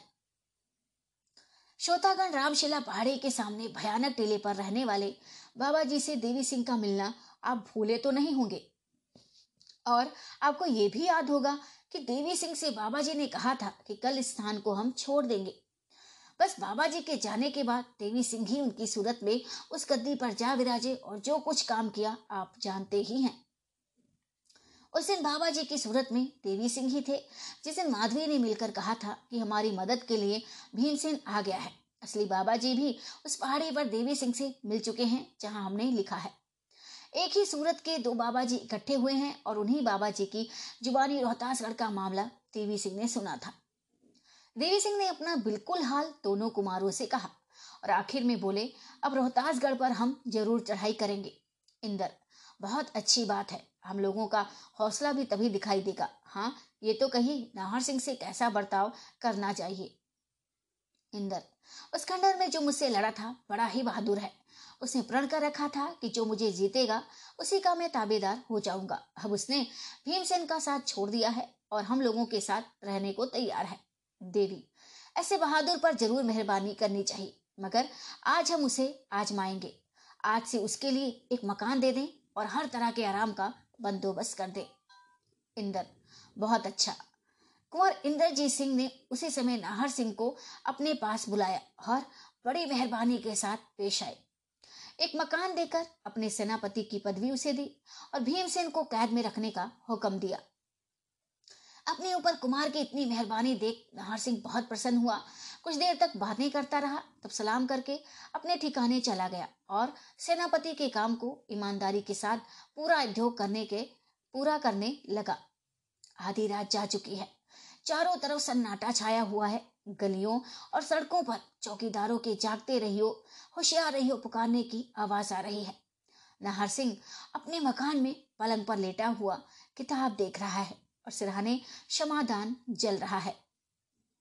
नाहर सिंह के साथ में श्रुति, स्मृति या पुराण की कोई पुस्तक नहीं है। उसके हाथ में तस्वीरों की एक किताब है, जिसके पन्ने वह उलटता है और एक एक तस्वीर को देर तक बड़े गौर से देखता है। इन तस्वीरों में बड़े बड़े राजाओं और बहादुरों की मशहूर लड़ाइयों का नक्शा दिखाया गया है और पहलवानों की बहादुरी और दिलावरों की दिलावरी का खाका उतरा हुआ है, जिसे देख देख कर नाहर सिंह की रगें जोश मारती हैं और वह चाहता है कि ऐसी लड़ाइयों में हमें भी कभी हौसला निकालने का मौका मिले। तस्वीरें देखते देखते बहुत देर हो गई और नाहर सिंह की नींद भरी आँखें भी बंद होने लगी। आखिर उसे किताब बंद करके एक तरफ़ रख दी और थोड़ी ही देर बाद गहरी नींद में सो गया। इस मकान के किसी कोने में एक आदमी ना मालूम कब का छिपा हुआ था, जो नाहर सिंह को सोता जानकर उस कमरे में चला आया और पलंग के पास खड़ा हो उसे गौर से देखने लगा। इस आदमी को हम नहीं पहचानते, क्योंकि यह मुँह पर नकाब डाले हुए है। थोड़ी देर बाद अपनी जेब से उसने एक पुड़िया निकाली और एक चुटनी बुकनी नाहर सिंह की नाक के पास ले गया। सांस के साथ धूरा दिमाग में पहुँचा और वह छींक मारकर बेहोश हो गया। उस आदमी ने अपनी कमर से एक रस्सी खोली और नाहर सिंह के हाथ पैर मजबूती से बांधकर उसे होशियार करने के बाद तलवार खींच मुँह पर से नकाब हटा सामने खड़ा हो गया। होश में आते ही नाहर सिंह ने अपने को बेबस और हाथ में नंगी तलवार लिए महाराजा शिवदत्त को सामने मौजूद पाया। शिवदत्त, क्यों नाहर सिंह, एक नाजुक समय में हमारे लड़के का साथ छोड़ देना और उसे दुश्मनों के हाथ में फंसा देना क्या तुम्हें मुनासिब था? नाहर जब तक बहादुर इंजर, इंद्रजीत सिंह ने मुझ पर फतेह नहीं पाई, तब तक मैं बराबर तुम्हारे लड़के का साथ देता रहा। जब कुमार ने मुझे जीत लिया था तो अपने कॉल के मुताबिक मैंने उनकी ताबेदारी कबूल कर ली। मेरे कॉल को तुम भी जानते हुए थे। शिव, जो कुछ तुमने किया, उसकी सजा देने के लिए इस समय मैं मौजूद हूँ। नाहर, खैर, ईश्वर की जो मर्ज़ी होगी। शिवदत्त, अब भी अगर तुम हमारा साथ देना मंजूर करो तो मैं तुम्हें छोड़ सकता हूँ। नाहर ये तो नहीं हो सकता। ऐसे बहादुर का साथ छोड़, तुम्हारे ऐसे बेमाइन का संग करना मुझे अब मंजूर नहीं। शिवदत्त, क्या तुम्हें अपनी जान देना मंजूर है? नाहर खुशी से मंजूर है, मगर मालिक का संग छोड़ना मुझे कबूल नहीं है। शिवदत्त, देखो फिर तुम्हें समझाता हूँ, सोचो और मेरा साथ दो। नाहर बस बस, बकवास करने की ज़रूरत नहीं। जो कुछ तुम कर सको, कर लो। मैं ऐसी बातें नहीं सुनना चाहता। शिवदत्त ने बहुत समझाया और बहुत डराया, धमकाया। मगर बहादुर नाहर सिंह की नीयत नहीं बदली। आखिर लाचार होकर शिवदत्त ने अपने हाथ से तलवार दूर फेंक दी और नाहर सिंह की पीठ ठोकर बोला, शाबाश बहादुर! तुम्हारे ऐसे जवा मर्द का दिल अगर ऐसा ना होगा तो किसका होगा? मैं शिवदत्त नहीं हूँ, कुमार का अयार देवी सिंह हूँ। तुम्हें आजमाने के लिए आया था। इतना कहकर उन्होंने नाहर सिंह की मुश्किल खोल दी और वहाँ से फ़ौरन चले गए। देवी सिंह ने यह हाल दोनों कुमारों से कहकर नाहर सिंह की तारीफ़ की, मगर बहादुर नाहर सिंह ने अपनी ज़िंदगी भर इस आजमाने का हाल किसी से नहीं कहा। दूसरे दिन देवी सिंह चुनार चले गए और कह गए कि रोहतासगढ़ की चढ़ाई का बंदोबस्त करके मैं बहुत जल्द ही आऊँगा। ये जानकर कि कुशोरी को रोहतासगढ़ वाले ले गए हैं को इंद्रजीत सिंह की बेचैनी हद से ज़्यादा बढ़ गई। दम भर के लिए भी आराम करना मुश्किल हो गया। दो ही पहर में सूरत भी बदल गई। किसी का बुलाना या कुछ पूछना उन्हें जहर सा मालूम पड़ने लगा। उनकी ऐसी हालत देखकर भैरव सिंह से रहा ना गया। निराले में बैठकर उन्हें समझाने लगे, इंदर, तुम्हारे समझाने से मेरी हालत किसी तरह बदल नहीं सकती। और किशोरी की जान का खतरा जो मुझे लगा हुआ है, किसी तरह कम भी नहीं हो सकता। भैरव किशोरी को अगर शिवदत्तगढ़ वाले ले जाते तो बेशक उसकी जान का खतरा था, क्योंकि शिवदत्त रंज के मारे बिना उसकी जान लिए नहीं रहता। मगर आप तो वह रोहतासगढ़ के राजा के कब्जे में है और वह अपने लड़के से उसकी शादी कराना चाहता है। ऐसी हालत में किशोरी की जान का दुश्मन वह क्यों हो सकेगा? इंदर, मगर ज़बरदस्ती किशोरी की शादी कर दी गई है, तब क्या होगा? भैरव हाँ अगर ऐसा हो तो ज़रूर रंज होगा। खैर, आप चिंता न करिए, ईश्वर चाहेगा तो पाँच ही सात दिन में कुल बखेड़ा तय कर देता हूँ। इंदर, क्या किशोरी को वहाँ से ले जाओगे? भैरव रोहतासगढ़ के किले में घुसकर किशोरी को निकाल लाना तो दो तीन दिन का काम नहीं। इसके अतिरिक्त, क्या रोहतासगढ़ का किला अयारों से खाली होगा? इंदर, फिर तुम पाँच सात दिन में क्या करोगे? भैरव कोई ऐसा काम करूँगा जिससे किशोरी की शादी रुक जाए। इंदर, वह क्या? भैरव जिस तरह बनेगा वहाँ के राजकुमार कल्याण सिंह को पकड़ लाऊँगा। जब हम लोगों का फैसला हो जाएगा, तब उसे छोड़ दूँगा। इंदर हाँ अगर ऐसा करो तो क्या बात है? भैरव, अब चिंता ना कीजिए, मैं अभी यहाँ से रवाना होता हूँ। आप किसी से मेरे जाने का हाल ना कहिएगा। इंदर, क्या अकेले जाओगे? भैरव, जी हाँ। इंदर, वाह, कहीं फंस ना जाओ वहाँ। मैं तो तुम्हारी राह ही देखता रह जाऊँ। कोई खबर देने वाला भी तो नहीं होगा। भैरव, ऐसी उम्मीद ना रखे कुंवर इंद्रजीत सिंह से वादा करके भैरव सिंह रोहतासगढ़ की तरफ़ रवाना हुए। मगर भैरव सिंह का अकेले रोहतासगढ़ जाना इंद्रजीत सिंह को ना भाया। उस समय तो भैरव सिंह की जिद से चुप हो रहे, मगर उसके बाद कुमार ने सभाल पंडित बद्रीनाथ से कहकर दोस्त की मदद के लिए जाने का हुक्म दिया। हुक्म पाते ही पंडित बद्रीनाथ भी रोहतासगढ़ रवाना हुए और रास्ते में ही भैरव सिंह से जा मिले। दो रोज चलकर ये दोनों आदमी रोहतासगढ़ पहुँचे और पहाड़ के ऊपर चढ़ किले में दाखिल हुए। ये बहुत बड़ा किला पहाड़ पर निहायत खूबी का बना हुआ था। और इसी के अंदर शहर भी बसा था, जो बड़े बड़े सौदागरों, महाजनों, व्यापारियों और जौहरियों के कारोबार से कारोबार से अपनी चमक दमक दिखा रहा था। इस शहर की खूबी और सजावट का हाल इस जगह सुनाने की कोई ज़रूरत नहीं। मालूम होती और इतना भी समय नहीं है कि हाँ मौके पर दो चार दफे पढ़कर इसकी खूबी का हाल ज़रूर मैं सुना दूँगा। राजा शिव प्रसाद सितारे हिंद ने अपनी किताब जान जहानुमा में लिखा है। आरे से करीब पचहत्तर मील के दक्षिण पश्चिम को झुकता हुआ हज़ार फीट ऊँचे पहाड़ के ऊपर का एक बड़ा ही मज़बूत किला रोहतासगढ़, जिसका असल नाम रोहताशम है, दस मील मुरब्बा की बरसत में सोन नदी के बाएँ किनारे पर उजाड़ पड़ा हुआ है।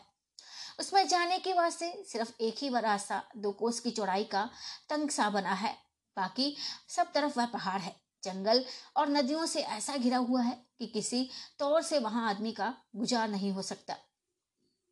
उस किले के अंदर दो मंदिर अगले जमाने के अभी मौजूद हैं। बाकी सभी इमारतें, महल, बाग, तालाब वगैरह जिनका अब सिर्फ़ निशान भर रह गया है, मुसलमान बदमाशों के बनाए हुए हैं। मगर अकबर के जमाने में जो बिहार का हाल लिखा गया है, उससे मालूम होता है कि ये मुकाम मुसलमानों की अमलदारी के पहले से बना हुआ है। इस किले के अंदर एक छोटा किला और भी था, जिसमें महाराज और उनके आपस वाले रहा करते थे। और लोगों में महल के नाम से मशहूर था। इस पहाड़ पर छोटे झरने और तालाब बहुत है। ऊपर जाने के लिए केवल एक ही राह है और वह भी बहुत बारीक है। उसके चारों तरफ़, इसके चारों तरफ़ घना जंगल इस ढंग का है कि जरा भी आदमी कूदा और राह भूलकर कई दिन तक भटकने की नौबत आ जाएगी। दुश्मनों का और किसी तरह से इस पहाड़ पर चढ़ना बहुत ही मुश्किल है। वह बारीक राह भी इस लायक नहीं कि पाँच सात आदमी से ज़्यादा एक साथ चढ़ सके। भेष बदले हुए हमारे दोनों अयार रोहतासगढ़ पहुँचे। वहाँ की रंगत देखकर समझ गए कि इस किले को फतेह करने में बहुत ही मुश्किल पड़ेगी। भैरव सिंह और पंडित बद्रीनाथ मथुरिया चौबे बने हुए रोहतासगढ़ में घूमने और एक एक चीज़ को अच्छी तरह देखने लगे। दोपहर के समय एक शिवालय पर पहुँचे जो बहुत ही खूबसूरत और बड़ा बना हुआ था। सभा मंडल इतना बड़ा था कि सौ डेढ़ सौ आदमी अच्छी तरह उसमें बैठ सकते थे। उसके चारों तरफ़ खुला सा सहन था, जिस पर कई ब्राह्मण और पुजारी बैठे धूप सेक रहे थे। उन्हीं लोगों के पास जाकर हमारे दोनों अयार खड़े हो गए और गरज कर बोले, जय जमुना मैया की। पुजारियों ने हमारे दोनों चौबों को खातेदारी से बैठाया और बातचीत करने लगे। एक पुजारी, कहिए चौबे जी, कब आना हुआ? बद्री, बस अभी चले ही तो आते हैं, महाराज। पहाड़ पर चढ़ते चढ़ते थोड़ा थक गए। गला सूख गया। कृपा करके सिल उड़िया तो दो, भंग छने और चित ठिकाने हो। पुजारी, लीजिए सिल्लुड़िया लीजिए, मसाला लीजिए, चीनी लीजिए, खूब भंग छानिए। भैरो, भंग मसाला तो हमारे साथ है। अब ब्राह्मणों का क्यों नुकसान न करें? पुजारी, नहीं नहीं, हमारा कुछ नहीं है। यहाँ सब चीज़ें महाराज के हुक्म से मौजूद रहती हैं। ब्राह्मण परदेसी, जो कोई आए, सभी को देने का हुक्म है। बद्री। वाह वाह। तब क्या बात है? लाइए फिर महाराज की जय, जयकार मनावे। पुजारी ने इन दोनों को सब सामान दिया और इन दोनों ने भंग बनाई। आप भी पी और पुजारियों को भी पिलाई। दोनों अयारों ने बातचीत और मस्खरेपन से वहाँ के पुजारियों को अपने बस में कर लिया। बड़े पुजारी बहुत प्रसन्न हुए और बोले चौबे जी महाराज, बड़े भाग से आप लोगों के दर्शन हुए हैं। आप लोग दो चार रोज यहाँ ज़रूर रहिए, इसी जगह आपको महाराज कुमार से भी मिलवाएँगे और आप लोगों को बहुत कुछ दिलावेंगे। महाराज कुमार बहुत ही हसमुख, नेक और बुद्धिमान है। आप उन्हें देख बहुत प्रसन्न होंगे। बद्री, बहुत खूब महाराज, आप लोगों की इतनी कृपा है तो हम ज़रूर रहेंगे और आपके महाराज कुमार से भी मिलेंगे। वे यहाँ कब आते हैं? पुजारी। प्रातः और सायकाल दोनों समय यहाँ आते हैं और इसी मंदिर में संध्या पूजा करते हैं। भैरव तो आज भी उनके दर्शन होंगे? पुजारी जी, अवश्य होंगे। ये मंदिर किले की तिरार, दीवार के पास ही था। इसके पीछे की तरफ़ एक छोटी सी लोहे की खिड़की थी, जिसकी राह ये लोग किले के बाहर जंगल में जा सकते थे। पुजारी के हुक्म से भंग पीने के बाद दोनों अयार उसी राह से जंगल में गए और मैदान होकर लौट आए। पुजारी लोग भी उसी राह से जंगल मैदान गए। संध्या समय महाराज कुमार भी वहाँ आए और मंदिर के अंदर दरवाज़ा बंद करके घंटे भर से ज़्यादा देर तक संध्या पूजा करते रहे। उस समय केवल एक बड़ा पुजारी उस मंदिर में तब तक मौजूद रहा जब तक महाराज कुमार नित्य नियम करते रहे। दोनों अयारों ने भी महाराज कुमार को अच्छी तरह देखा, मगर पुजारी को कह दिया था कि आज महाराज कुमार को ये मत कहना कि यहाँ दो चौबे आए हैं। कल, सायकाल को हम लोगों का सामना कराना। दोनों अयारों ने रात भर उसी मंदिर में गुजारा किया और अपने मस्खरेपन से पुजारी महाशय को बहुत ही प्रसन्न किया। साथ ही इसके, उन्हें इस बात का भी विश्वास दिलाया कि इस पहाड़ के नीचे एक बड़े भारी महात्मा आए हुए हैं। आपको उनसे ज़रूर मिलावेंगे। हम लोगों पर उनकी बड़ी कृपा रहती है। सवेरे उठकर इन दोनों ने फिर भंग घोट कर पी और सबों को पिलाने के बाद उसी खिड़की की राह मैदान गए। दोनों अयार तो अपनी धुन में थे। महाराज कुमार को यहाँ से उड़ाने की फ़िक्र सोच में रहे थे तथा उसी खिड़की की राह निकल जाने का उन्होंने मौका तजवीजा था। इसलिए मैदान जाते समय इस जंगल को दोनों आदमी अच्छी तरह देखने लगे कि इधर से सीधी सड़क पर निकल जाने का कहाँ रास्ता होगा और हमें कम मौका मिलेगा। इस काम में उन्होंने दिन भर बिता दिया और रास्ता अच्छी तरह समझ बूझ कर शाम होते होते मंदिर में लौट आए। पुजारी, कहिए चौबे जी, महाराज, आप लोग कहाँ चले गए थे? बद्री। असी महाराज, कुछ ना पूछो। जरा आगे क्या बढ़ गए? बस जहानुम में मिल गए। ऐसा रास्ता बोले कि बस हमारा ही चीज़ जानता है। भैरव, ईश्वर की ही कृपा से समय लौट आए। नहीं तो कोई उम्मीद यहाँ पहुँचने की नहीं थी। पुजारी, राम राम, ये जंगल बड़ा ही भयानक है। कई दफे तो हम लोग इसमें भूल गए हैं और दो दो दिन भटकते ही रह गए हैं। आप बेचारे तो नए ठहरे। आइए बैठिए, कुछ जलपान कीजिए। भैरव ऐसे कहाँ का खाना, कैसा पीना? होश तो ठिकाने ही नहीं है। बस भी भंग पीकर खूब सोएँगे। घूमते घूमते ऐसे थके कि तमाम बदन चोर चोर हो गया। कृपा निधान, आज भी हम लोगों की इतला कुमार से न कीजिएगा। हम लोग मिलाने लायक नहीं हैं। इस समय तो खूब गहरी छने की पुजारी। खैर, ऐसा ही सही। आइए, बैठिए तो।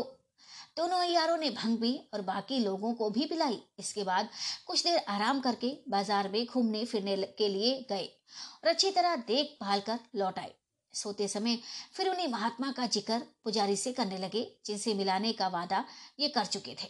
और यहाँ तक कि उनकी तारीफ़ की पुजार जी तारीफ़ की कि पुजारी जी उनसे मिलने के लिए जल्दी करने लगे और बोले, ये तो कहिए कल आप उनके दर्शन कराएँगे या नहीं? बद्री, ज़रूर। बस कुमार यहाँ से संध्या पूजा करके लौट जाए तो चले चलिए। मगर अकेले आप ही चलिए, नहीं तो महात्मा बड़ा बिगड़ेंगे। कितने आदमियों को क्यों ले आए? वह जल्दी किसी के से मिलते भी नहीं है। पुजारी, हमें क्या गरज पड़ी है जो किसी को साथ ले जाएँ, अकेले आपके साथ चलेंगे? भैरव, बस तभी तो ठीक होगा। दूसरे दिन जब महाराज कुमार संध्या पूजा करके लौट गए तो बद्रीनाथ और भैरव सिंह पुजारी को साथ ले वहाँ से रवाना हुए और पहाड़ के नीचे उतरने के बाद बोले, बस, अब यही बूटी छान लें, तब आगे चले, इसलिए लुटिया लेता आया हूँ। पुजारी, क्या हर्ज है? बूटी छान लीजिए बद्री, आपके हिस्से की भी बनाऊँ कि नहीं? पुजारी, इस दोपहर के समय क्या बूटी पिलाएगा? हम तो इतनी आदत ना थी हमें। आप ही लोगों के सबब से दो दिन से खूब पीने में आती है। बद्री, क्या हर्ज है? थोड़ा सा पी लीजिएगा। पुजारी, जैसी आपकी मर्ज़ी। हमारे बहादुर अयारों ने एक पत्थर की चट्टान पर भंग घोट कर पी और नज़र बचा थोड़ी सी बेहोशी की दवा। मिला पुजारी को भी पिलाई। थोड़ी देर में पुजारी जी महाराज तो ची बोल गए और गहरी बेहोशी में मस्त हो गए। दोनों अयार उन्हें उठाकर ले गए और एक झाड़ी में छिपा आए। बद्री अब क्या करना चाहिए? भैरो आप यहाँ रहिए, मैं उसी तरकीब से कुमार को उठा लाता हूँ। बद्री, अच्छी बात है, मैं अपने हाथ से इस पुजारी की सूरत तुम्हें बनाता हूँ। भैरो बनाइए। पुजारी की सूरत बना पतिनाथ को उसी जगह छोड़ भैरव सिंह लौटे। संध्या होने के पहले ही मंदिर में पहुँचे। लोगों ने पूछा, कहिए पुजारी जी, महात्मा से मुलाकात हुई या नहीं? और अकेले क्यों लौटे? चौबे जी कहाँ रह गए? नकली पुजारी ने कहा, महात्मा से मुलाकात हुई, वाह, क्या बात है। महात्मा कहे, वह तो पूरे सिद्ध हैं, दोनों चौबों को बहुत मानते हैं। उन्हें तो आने न दिया, मगर मैं चलाया अब चौबे जी कल आएँगे। समय पर महाराज कुमार भी आ पहुँचे और संध्या करने के लिए मंदिर के अंदर घुसे। मामूली तौर पर पुजारी के बदले में नकली पुजारी अर्थात भैरव सिंह मंदिर के अंदर रहे और कुमार के अंदर आने पर भीतर से किवाड़ बंद कर लिया। संध्या करने के समय महाराज कुमार के साथ मंदिर के अंदर घुसकर पुजारी क्या क्या करते थे, ये दोनों अयारों ने उनसे बातों बातों में पहले ही दरियाफ्त कर लिया था। पुजारी जी मंदिर के अंदर बैठे कुछ विशेष काम नहीं करते थे। केवल पूजा का सामान कुमार के आगे जमा कर देते और एक किनारे बैठे रहते थे। चलती समय प्रसादी में माला कुमार को देते थे और वह उसी सूंग आँखों से लगा उसी जगह रखकर चले जाते थे। आज इन सब कामों को हमारे अय्यार पुजारी जी ने ही पूरा किया। इस मंदिर में चारों तरफ़ चार दरवाजे थे। आगे की तरफ़ तो कई आदमी और पहरे वाले बैठे रहते थे। बाई तरफ़ के दरवाजे पर हम होम करने का कुंड बना हुआ था। दाहिनी दरवाजे पर फूलों के कई गमले रखे हुए थे और पिछला दरवाज़ा बिल्कुल सन्नाटा पड़ाता था। मंदिर के अंदर दरवाज़ा बंद करके कुमार संध्या करने लगे। प्राणायाम के समय मौका पाकर नकली पुजारी ने आशीर्वाद देने वाली फूलों की माला में बेहोशी का धूर मिलाया। जब कुमार चलने लगे, पुजारी ने माला गले में डाली। कुमार ने उसे गले से निकाल सूंघा और माथे से लगाकर उसी जगह रख दिया। मागला सूंघने के साथ ही कुमार का सिर घूमा और वे बेहोश होकर ज़मीन पर गिर पड़े। भैरव सिंह ने झटपट उनकी गठरी बांधी और पिछले दरवाजे की राह बाहर निकल आए। इसके बाद उसी छोटी खिड़की की राह, किले के बाहर हो, जंगल का रास्ता लिया और दो ही घंटे में उस जगह जा पहुँचे जहाँ पंडित बद्रीनाथ को छोड़ गए थे। वे दोनों कुमार कल्याण सिंह को ले गया जी की तरफ़ रवाना हुए। इश्क भी क्या बुरी बला है? हाय, इस दुष्ट ने जिसका पीछा किया, उसे खराब करके छोड़ा और उसके लिए दुनिया भर के अच्छे पदार्थ बेकाम और बुरे बना दिए। छिटकी हुई चांदनी उसके बदन में चिंगारियाँ पैदा करती हैं। शाम की ठंडी हवा उसे लू सी लगती है। खुशनुमा फूलों को देखने से उसके कलेजे में कांटे चुभते हैं। बाग की रविशों पर टहलने से पैरों में छाले पड़ते हैं। नरम बिछावन पर पड़े रहने से हड्डियाँ टूटती हैं और वह बदल कर भी किसी तरह आराम नहीं ले सकता। खाना पीना हराम हो जाता है। मिश्री की डली जहर मालूम होती है। गम खाते खाते पेट भर जाता है। प्यास बुझाने के लिए आँसू की बूंदे बहुत हो जाती हैं। हज़ार दुख भोगने पर भी किसी की जुल्फ में उलझी हुई जान को निकल भागने का मौका हाथ नहीं लगता। दोस्तों की नसीहतें जिगर के टुकड़े टुकड़े करती हैं। जुदाई की आग में कलेजा भुजा जाता है। बदन का खून पानी हो जाता है और इसी से उसकी भूख प्यास दोनों ही जाती रहती है। जिसकी सूरत उसकी आँखों में छुपी रहती है, दरो दीवार में वही दिखाई देता है। स्वप्न में भी इटलाता हुआ वही नज़र आता है। उसकी सुनी हुई बातें रात दिन कान में गूंजा करती हैं। हँसी के समय दिखाई दिए हुए मोतियों से दांत गले का हार बन बैठते हैं। भुलाई नहीं भूलते। जादू भरी चितवनों की याद दिल को उचाट कर देती है। गले में हाथ डालकर ली हुई अंगड़ाई बदन को दबाए देती है। उसकी याद में एक तरफ़ झुके हुए कभी सीधे भी नहीं होने पाते। वे दिन रात आँखों में बंद कर हुसन के बाग में टहला करते हैं। ठंडी साँसें आंधी का काम देती है। सूखे पत्ते उड़ाया करते हैं और धीरे धीरे आप भी ऐसे सूख जाते हैं कि सांस के साथ उड़ जाने की हिम्मत बांधते हैं। मोहब्बत का गुरु चाबुक लिए हरदम पीछे मौजूद रहता है। बुदबुदाते हुए अपने चेले को कहीं ठहरने नहीं देता और ना माशूक के नाम के सिवा कोई दूसरा शब्द मुँह से निकलने देता है। आदमी का क्या? हवा तक ऐसों से दिलगी करती हैं। कि वाड़ा खटखटा माशूक के आने की याद दिला दिला चुटकियाँ लेती हैं और कभी कान में झुककर कहती हैं कि मैं उस गली से आई हूँ जिसमें तेरा प्यार रहता है। भाग में टहलने के समय हवा के चपेटों में पड़ी हुई पेड़ों की टहनियाँ हिल हिल कर अपने पास बुलाती हैं और जब वह पास जाता है, हँसी के दो फूल गिराकर चुप हो जाती हैं, जिससे उसका दिल और भी बेचैन हो जाता है। और वह दोनों हाथों से कलेजा थाम कर बैठ जाता है। उसके प्यारे रिश्तेदार ये हालत देख अफसोस करते हैं और उसकी नरम अंगुलियों को हाथ में लेकर पूछते हैं, क्या आपने जुल्फे संवारने के लिए ये नाखून बढ़ा रखे हैं? बेचैनी इतनी बढ़ जाती है कि आधे घंटे तक के लिए भी ध्यान एक तरफ़ नहीं जमता और ना एक जगह थोड़ी देर तक आराम के साथ बैठने की मोहलत मिलती है। आँखों में छिपी रहने वाली नींद भी ना मालूम कहाँ चली जाती है और अपनी जगह टकटकी को जो दम दम में तरह तरह की तस्वीरें बनाने और बिगाड़ने में छोड़ जाती है। यही हमारे कुंवर इंद्रजीत सिंह और उनकी प्यारी किशोरी की हालत है। इस समय दोनों एक दूसरे से दूर पड़े हैं, मगर मोहब्बत का भूत रंग बिरंगी सूरत बना दोनों की आँखों में नाचा करता है और बढ़ती हुई उदासी और बेचैनी को किसी तरह कम नहीं होने देता। रोहतासगढ़ महल में रहने वाली जितनी औरतें हैं, सभी के किशोरी की खातिरदारी का ध्यान रहने पर भी किशोरी की उदासी किसी तरह कम नहीं होती, यद्यपि उसे यहाँ किसी तरह की भी तकलीफ़ नहीं थी। मगर कलेजे को टुकड़े टुकड़े करने वाली बात एक शायद के लिए भी उसके दिल से नहीं भूलती थी। जो उसने यहाँ आने के साथ ही पीठ पर हाथ फेरते हुए महाराज के मुँह से सुनी थी, अर्थात ये तो मेरी पतोहू होने लायक है। यो तो ऊँचे दर्जे की औरतों के जिद करने से लाचार होकर जना ने नजरबाग में किशोरी को टहलना ही पड़ता था। मगर वहाँ की कोई चीज़ उस बेचारी के जी को ढांढस नहीं दे सकती थी। खिले हुए गुलाब के फूल पर नज़र पड़ते ही वह मुरझा जाती। नरगिस की तरफ़ देखते ही उसकी शर्मीली आँखें पलकों की चिलमन में छिप जाती। सरों के पास पहुँचते ही वह गम के बोझ से झुक जाती और खुशनुमा फूलों से लदी हुई पेचीली लताएँ उसके सामने पड़कर कुंवर इंद्रजीत सिंह की सुंबली जुल्फों की याद दिलाती, जिसमें उलझी हुई उसकी जान को जीते जी छूटने की उम्मीद नहीं थी। रवेशों को वह यार की जुदाई का मैदान समझती। छोटे छोटे रंगीन फूलों से भरे हुए पेड़ों की क्यारियों को वह घना जंगल जानती और गूंजते हुए भैरों की, भौरों की आवाज़ उसके कानों में चिल्ली की झनकार मालूम होती। जो जंगल में बिना मौसम पर ध्यान दिए बारहों महीने बोला और इतफाक से आ पड़े हुए नाजुक बदनों के कलेजों को दहलाया करती हैं। नरम हवा के झोंकों से हिलती हुई रंग बिरंगी खूबसूरत पत्तियों को देखते ही वह काँप जाती। सुंदर और साफ़ मोती सरीखे जल से भरे और बहते हुए बनावटी झरने के पास पहुँचते ही उसका दिल डूब जाता।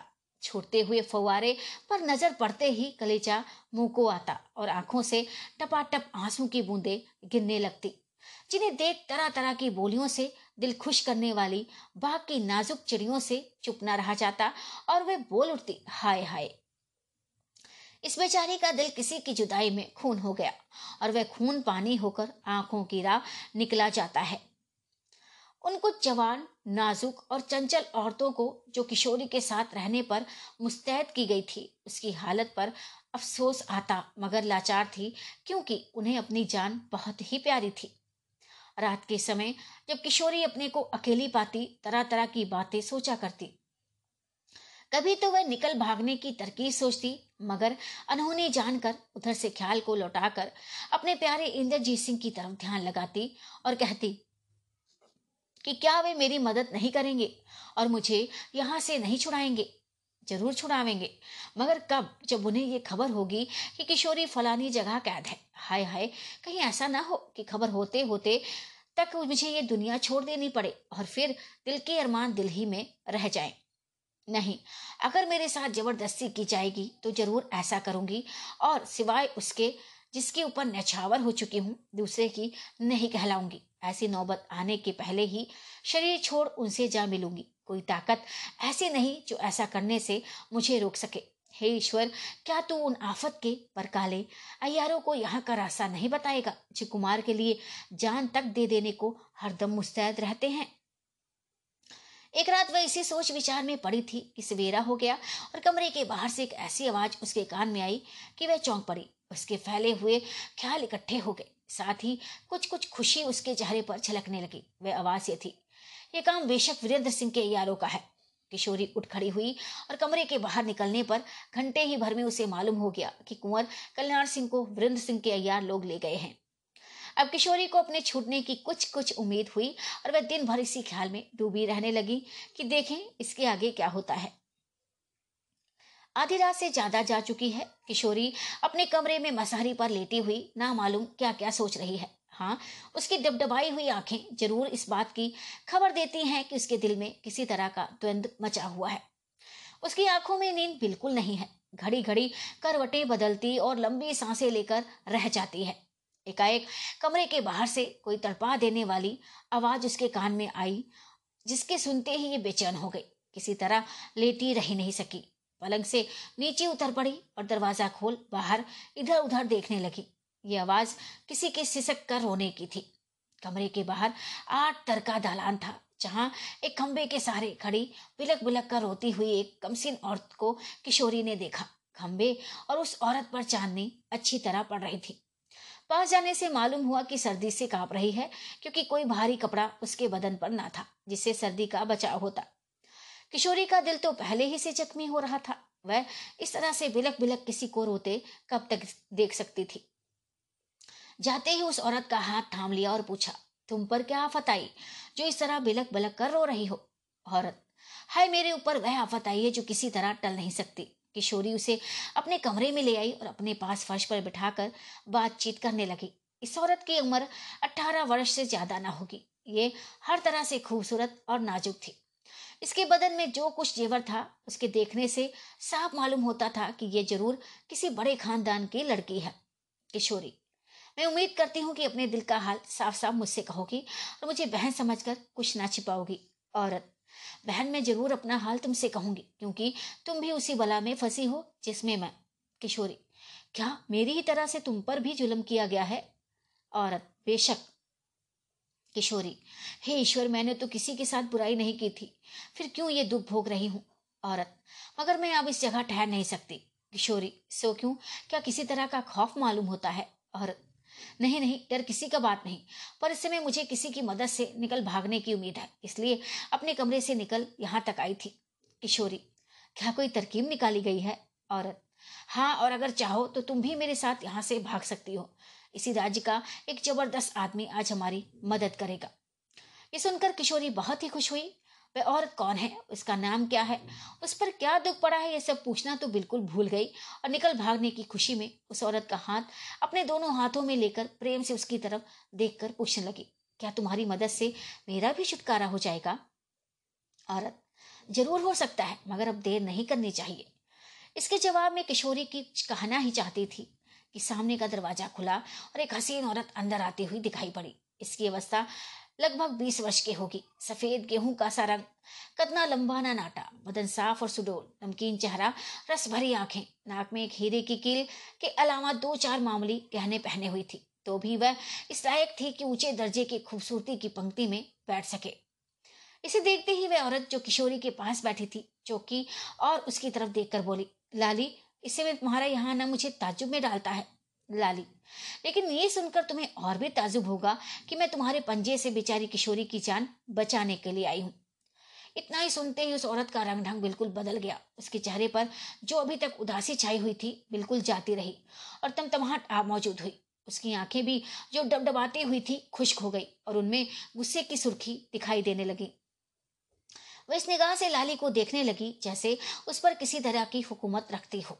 लाली को किशोरी भी पहचानती थी, क्योंकि ये उन हसीनों में से थी जो किशोरों का दिल बहलाने और उसकी हिफाजत करने के लिए तैनात की गई थी। हुकूमत भरी निगाहों से कई शायद तक लाली की तरफ़ देखने के बाद वह औरत फिर बोली, लाली, क्या तू आज पागल हो गई है और जो मेरे सामने इस तरह से बेअदब होकर बोलती है? लाली, तू कौन है जो मेरे, तेरे साथ का अदब बर्ताव करूँ? औरत, तू नहीं जानती कि मैं कौन हूँ? लाली कुंदन, मैं तुझे खूब पहचानती हूँ, मगर तू ये नहीं जानती कि तेरी नकेल मेरे हाथ में है, जिससे तू मेरा कुछ नहीं कर सकती, और ना अपनी बेईमानी का जाल ही बेचारी किशोरी पर फैला सकती है। इतना सुनते ही वह औरत, जिसका नाम कुंदन था, लाल हो गई, और अपने जोश को किसी तरह संभाल न सकी। छुरा, जो कमर में छिपाई हुए थी, लिया और छिपाए हुए थी, हाथ में लिया और मारने के लिए लाली की तरफ़ झपटी, मगर लाली ने छट अपने बगल में से एक नारंगी निकाल कर उसके दिखाई और पूछा, क्या तू भूल गई कि इसमें केफे कफाके हैं? नारंगी देखने के साथ ही और लाली के मुँह से निकले हुए शब्दों को सुनते ही उसका जोश जाता रहा और घबराहट से उसका रंग बिल्कुल उड़ गया और वे एक चीख मारकर ज़मीन पर गिर पड़ी। आप सुन रहे हैं उपन्यास चंद्रकांता संतति, अध्याय तीसरा, भाग भी तीसरा। रोहतासगढ़ किले के सामने पहाड़ी से कुछ दूर हटकर वीरेंद्र सिंह का लश्कर पड़ा हुआ है। चारों तरफ़ फौजी आदमी अपने अपने काम में लगे हुए हैं। कुछ फौज आ चुकी और बराबर चली ही आती है। बीच में राजा वीरेंद्र सिंह का कार चोबी खेमा, शान शौकत के साथ खड़ा है। उसके दोनों बगल कुंवर इंद्रजीत सिंह और आनंद सिंह का खेमा है। सामने और पीछे की तरफ़ दो पट्टी बड़े बड़े सरदारों और बहादुरों का डेरा पड़ा है। बाज़ार लगने की तैयारियाँ हो रही हैं। लड़ाई का सामान इतना इकट्ठा हो रहा है कि देखने से दुश्मनों का कलेजा दहल जाए। डेरा खड़ा होने के दूसरे दिन कुंवर इंद्रजीत सिंह, आनंद सिंह तेज सिंह, देवी सिंह, पंडित बद्रीनाथ, भैरव सिंह, तारा सिंह, जगन्नाथ जोशी जी, फतेह सिंह और नाहर सिंह इत्यादि को साथ लिए राजा वृद्ध सिंह भी आ पहुँचे और सब लोग अपने अपने खेमे में उतरे। पन्नालाल गया जी में और रामनारायण तथा चुन्नीलाल चुनारगढ़ में रखे गए। इस लड़ाई के लिए सेनापति की पदवी नाहर सिंह को दी गई। तीसरे दिन और भी फौज आ जाने पर पाँच झंडे, पचास हज़ार फौज का निशान खड़ा किया गया। बहादुरों के चेहरों पर खुशी मालूम होती थी। सब इसी फ़िक्र में थे कि जहाँ तक हो जाए, लड़ाई जल्द छिड़ जाए और बेशक एक ही दो दिन में लड़ाई छिड़ जाने की उम्मीद थी। मगर वीरेंद्र सिंह के लश्कर पर एकाएक ऐसी आफत आ पड़ी कि कुछ दिनों तक लड़ाई रुकी रही। इस आफत के आने का किसी को स्वप्न में भी गुमान न था, जिसका हाल हम आगे चलकर सुनाएँगे। राजा दिग्विजय सिंह का पत्र लेकर उनका एक अयार वीरेंद्र सिंह के पास आया। वीरेंद्र सिंह ने पत्र लेकर मुंशी को पढ़ने के लिए दिया। उसमें जो कुछ लिखा था, उसका संक्षेप ये है। हमारे आपके बीच कभी दुश्मनी नहीं तो कभी ना मालूम आपसे आपस में लड़ने या बिगाड़ पैदे करने का इरादा आपने क्यों किया?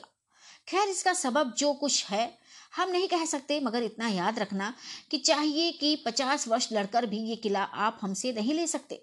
अगर हम चुपचाप बैठे रहें तो भी हमारा कुछ नहीं कर सकते। फिर भी हम आपसे लड़ेंगे और मैदान में निकलकर बहादुरी दिखाएँगे। अगर आपको अपनी बहादुरी या जमा मर्दी का घमंड है तो फौज की जान क्यों लेते हैं? एक पर के एक लड़के फैसला कर लीजिए। बहादुरों की कार्रवाई देखने के बाद हमसे और आपसे द्वंद्व हो जाए। आप हम पर फतेह पाइए तो ये राज आपका हो जाए। नहीं तो आप हमारे मातहत समझे जाएँगे। अफसोस, इस समय हमारा लड़का मौजूद नहीं। है अगर होता तो आपके दोनों लड़कों से अकेला ही भिड़ जाता। इस पत्र के जवाब में जो कुछ राजा वरिंद्र सिंह ने लिखा, उसका भी हम संक्षेप वर्णन सुनाएँगे। वो ऐसे है। आप हमारे राज्य में घुसकर किशोरी को ले गए। क्या ये आपकी ज़बरदस्ती नहीं है? कई से लड़ाई की बुनियाद कायम करना नहीं कहते। अगर आप किशोरी को इज़्ज़त के साथ हमारे पास भेज दें तो हम बेशक अपने घर लौट जाएँगे। नहीं तो याद रहे, हम इस किले की एक एक ईंट उखाड़ कर फेंक देंगे, जिसकी मजबूती पर घमन करते हो। हम लोग आपसे द्वंद्व युद्ध करने के लिए भी तैयार हैं, जिसका जी चाहे एक पर एक लड़के हौसला निकाल ले। आपका लड़का मेरे यहाँ कैद है। यदि आप किशोरी को हमारे पास भेजें तो हम उसे छोड़ने के लिए तैयार हैं। अब इस पत्र के जवाब में रोहतासगढ़ के किले से तोप की एक आवाज़ आई। अब लड़ाई में किसी तरह का शक न रहा। दोनों तरफ़ के अयार अपनी अपनी कार्रवाई दिखाने पर मुस्तैद हो गए, और उन लोगों ने जो कुछ किया उसका हाल आगे चलकर मालूम होगा। रोहतासगढ़ किले के अंदर राजमहल की अटारियों पर चढ़ी हुई बहुत सी औरतें उस तरफ़ देख रही हैं, जिधर वीरेंद्र सिंह का लश्कर पड़ा हुआ है। कुंवर कल्याण सिंह के गिरफ़्तार हो जाने से किशोरी एक तरह निश्चिंत सी हो गई थी, क्योंकि ज़्यादा डर से उसे अपनी शादी उसके साथ हो जाने का था। अपने मरने की उसे जरा भी परवाह न थी। हाँ कुंवर इंद्रजीत सिंह की याद वह एक शायद के लिए भी नहीं भूल सकती थी, जिनकी तस्वीर उसके कलेजे में खींची हुई थी। वीरेंद्र सिंह की चढ़ाई का हाल सुन उसे बड़ी खुशी हुई और वह भी अपनी अटारी पर चढ़कर हसद बड़ी निगाहों से उस तरफ़ देखने लगी, जिधर वीरेंद्र सिंह की फौज पड़ी हुई थी। चाहे यहाँ से बहुत दूर हो तो भी किशोरी की निगाहें वहाँ तक पहुँच और भीड़ भाड़ में घुसकर किसी को ढूंढ निकालने की कोशिश कर रही हैं। इस समय किशोरी के साथ ही लाली थी, जिसने आज कई दिन हुए किशोरी के कमरे में कुंदन को नारंगी दिखाकर डरा दिया था। लाली किशोरी की निगाहबानी पर रखी गई थी तो भी वह किशोरी पर मेहरबानी रखती थी। किशोरी ने नारंगी वाले भेद को जानने की कई दफ़ा कोशिश की, मगर पता न लगा। उस दिन के बाद कई दफे कुंदन से भी मुलाकात हुई, मगर पूछने पर उसने ऐसी कोई बात न कही जिससे किशोरी का शक दूर हो जाए। नित्य घर में रहने वाली पर भी लाली और कुंदन में फिर किसी तरह की दुश्मनी ना दिखाई पड़ी। इसने, इस बात ने किशोरी के ताजुब को और भी बढ़ा रखा था। इस समय किशोरी के साथ सिवाय लाली की दूसरी कोई औरत न थी। ये दोनों वृंद सिंह के लश्कर की तरफ़ बड़े गौर से देख रही थी कि एकाएक किशोरी को फिर वही नारंगी वाली बात याद आ गई और थोड़ी देर देर तक सोचने के बाद वह लाली से पूछने लगी। लाली, उस दिन की बात जब मैं याद करती हूँ, उस पर विचार करती हूँ तो कुंदन की दगाबाजी साफ़ झलक जाती है। कुंदन, अगर सच्ची होती तो तुम्हें मारने के लिए ना झपटती या हकीकत में अगर वह उस समय वहाँ से भाग जाने वाली होती तो उसके काम में विघन पड़ जाने से उसे रंज होता। सो उसके बदले में वह खुश दिखाई देती थी। किशोरी, क्या उसकी बातों का कोई हिस्सा सच भी था? लाली, नहीं, वह एकदम से झूठी भी नहीं है। लाली, ज़रूर है। किशोरी, वह क्या? लाली, यही कि वह भी इस किले में उसी काम के लिए लाई गई है, जिस काम के लिए आप लाई गई हैं। किशोरी, यानी तुम्हारे राजकुमार से ब्याहने के लिए? लाली हाँ। किशोरी। अच्छा उसकी और कौन सी बात सच थी? लाली, इन सब बातों को पूछकर क्या करोगी? इस भेद के खुलने से वो बहुत बड़ी बुराई पैदा होगी। किशोरी, नहीं नहीं, मेरी प्यारी लाली, मेरी ज़ुबान से ये बात कोई दूसरा कभी नहीं सुन सकता। और मैं उम्मीद करती हूँ कि तुम मुझसे उसका हाल साफ़ साफ़ कह दोगी। उस दिन से मुझे विश्वास हो गया है कि तुम मेरी दर्द शरीक हो। अस्तु, अगर मेरा ख्याल ठीक है तो तुम उसका हाल मुझे ज़रूर बताओ, जिससे मैं हरदम होशियार रहूँ। लाली अब तुम्हारे साथ बुराई कभी नहीं करेगी, किशोरी। तो भी मेहरबानी करके, लाली। खैर बता देती हूँ, मगर खबरदार, इसका ज़िक्र किसी दूसरे के सामने कभी मत करना। किशोरी, ऐसा मैं कदापि नहीं कर सकती, और तुम खुद ही जानती हो कि इस महल में सिवाय तुम्हारे कोई भी ऐसा नहीं है कि जिसमें मैं दो बातें करती हूँ। लाली अच्छा तो सिवाय इस बात के जो मैं ऊपर कह चुकी हूँ, बाकी कुल बातें उसकी झूठ थी। वह इस मकान से भागना नहीं चाहती थी। वह तो हमारे कुमार के साथ ब्याह होने की उम्मीद में खुश है। मगर जिस दिन से तुम आई हो, उस दिन से वह फ़िक्र में पड़ गई है, क्योंकि वह खूबसूरती और इज़्ज़त में तुमको अपने से बहुत बढ़ के समझती है और हकीकत में ऐसा ही है। उसे ख्याल सता रहा है कि राजकुमार से पहले किशोरी की शादी हो लेगी, तब मेरी होगी और ऐसी अवस्था में किशोरी बड़ी रानी कहलाएगी और उसी लड़के गद्दे के मालिक होंगे। इसी से वह फ़िक्र में थी कि तुम्हें मार डाले, मगर किसी ऐसे ठिकाने पर ले जाकर जिससे उस पर कोई शक न कर सके। किशोरी, छी छी, लाली, मगर अब तुम्हारे साथ बुराई नहीं कर सकती। किशोरी, और वह नारंगी वाला क्या भेद है? वह वह मैं नहीं कह सकती, मगर तुम उसी से क्यों नहीं पूछती? अब तो वह हरदम तुम्हारी खुशामद किया करती है। किशोरी, मैं उससे पूछ सक, चुकी हूँ। लाली, उसने क्या कहा? उसे कहा कि लाली ने नारंगी दिखाकर ये नसीहत दी कि देखो इसमें कोई फांके हैं, मगर एक साथ रहने और छिलके से ढके रहने के कारण एक ही गिनी जाती हैं। कोई कह नहीं सकता कि इसमें कै फाके हैं। इसी तरह हम लोगों भी, लोगों को भी रहना चाहिए। लाली, ठीक ही तो कहा, किशोरी। वाह वाह, तुमने तो उसी का साथ दिया। एकदम छोकरी बनाकर भुलवा देने लगी। लाली। खैर घबराओ मत, सब मालूम हो जाएगा। इतने में सीढ़ियों पर किसी के चढ़ने की आहट मालूम हुई और दोनों उस तरफ़ देखने लगी। कुंदन ने पहुंचकर दोनों को सलाम किया और हँसी हँसी में लाली की तरफ़ देखकर बोली, एक आदमी तुम्हें खोजता हुआ आया है। वह कहता है कि लाली ने मेरी किताब चुराई है। वह किताब जो किसी के खून से लिखी गई है। कुंदन के शब्दों ने मालूम क्या भेद भरा हुआ था कि सुनते ही लाली का रंग उड़ गया। खौफ के मारे उसके तमाम बदन में कंपकपी पैदा हो गई और मालूम होता था कि किसी ने उसके बदन का खून खींच लिया है। थोड़ी देर तक वह अपने हवास में न रही। अंत में हाथ जोड़ के उसने कुंदन से कहा, लाली, कुंदन, मुझसे बड़ी भूल हुई। मुझ पर रहम खा। मैं तमाम उम्र तेरी लौंडी बनकर रहूँगी। कुंदन, क्या गुलामी की दस्तावेज़ मेरे आंचल पर लिख देगी? कुंदन, किस दूसरे जुमले ने लाली को एकदम ही बदहवास कर दिया? अब की दफे वह अपने को किसी तरह ना संभाल सकी। उसका सिर घूमने लगा और वह चक्कर खाकर ज़मीन पर गिर पड़ी। लाली का यह हाल देख कुंदन चुपचाप वहाँ से चली गई। मगर उसकी सूरत से मालूम होता था कि वह अपनी कार्रवाई पर खुश है या उसने लाली के ऊपर अपनी हुकूमत पैदा कर ली है। उसका मुँह सिकोड़ कर सिर हिलाना कह देता था कि वह लाली पर कुछ और भी जुलम करना चाहती थी। बेचारी किशोरी का असब हाल था। नारंगी वाला भेद जानने के लिए वह पहले ही परेशान थी। अब इस दूसरे भेद ने और भी कलेजा ऐठ दिया। उसने बड़ी मुश्किल से अपने को संभाला और लाली को उसी तरह छोड़ छत के नीचे उतर आई तथा अपने कमरे से एक गिलास जल लाकर लाली के मुँह पर छींटा दिया। थोड़ी देर में लाली खोश में आई और बिना कुछ बात किए रोती हुई अपने रहने की जगह में चली गई और किशोरी को भी अपने कमरे की तरफ़ रवाना होना पड़ा। जिस कमरे में किशोरी रहती थी, वह खुशनुमा बाग में बीचों बीच में था। इस बाग के चारों कोनों में छोटी छोटी चार इमारतें और भी थी। एक में वे कुल औरतें रहती थी, जो किशोरी की हिफाजत के लिए मुकर्र की गई थी। उन औरतों की अफसर लाली थी। दूसरे मकान में दो तीन लौंडियों के साथ लाली रहती थी। तीसरा मकान अमीराना ठाठ से रहने के लिए कुंदन को मिला हुआ था। चौथे मकान में जो सबसे छोटा था, तालाबंद था। मगर बारी बारी से कई औरतें नंगी तलवार लिए उसके दरवाजे पर पहरा दिया करती थी। ये बाग जनाने महल में था और किसी कौर गैर का यहाँ आना, यहाँ से किसी का निकल भागना मुश्किल था। आधी रात का समय है, चारों तरफ़ सन्नाटा छाया हुआ है। राजा वीरेंद्र सिंह से लश्कर में पहरा देने वालों के सिवाय सभी आराम की नींद सोए हैं। हाँ थोड़े से फौजी आदमियों का सोना कुछ विचित्र ढंग का है।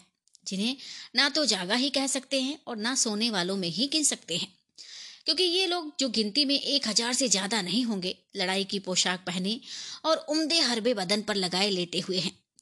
जाड़े का मौसम है, मगर कोई ऐसा कपड़ा जो बखूबी सर्दी को दूर कर सके ओढ़े हुए नहीं है, इसलिए तेज हवा के साथ मिली हुई सर्दी उन्हें नींद में मस्त होने नहीं देती।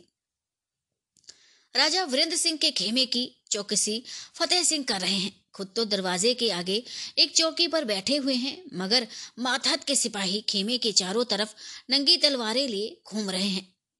कुंवर इंद्रजीत सिंह के खेमे की चौकसी, कंचन सिंह और आनंद सिंह के खेमे की हिफाजत नाहर सिंह सिपाहियों के साथ कर रहे हैं।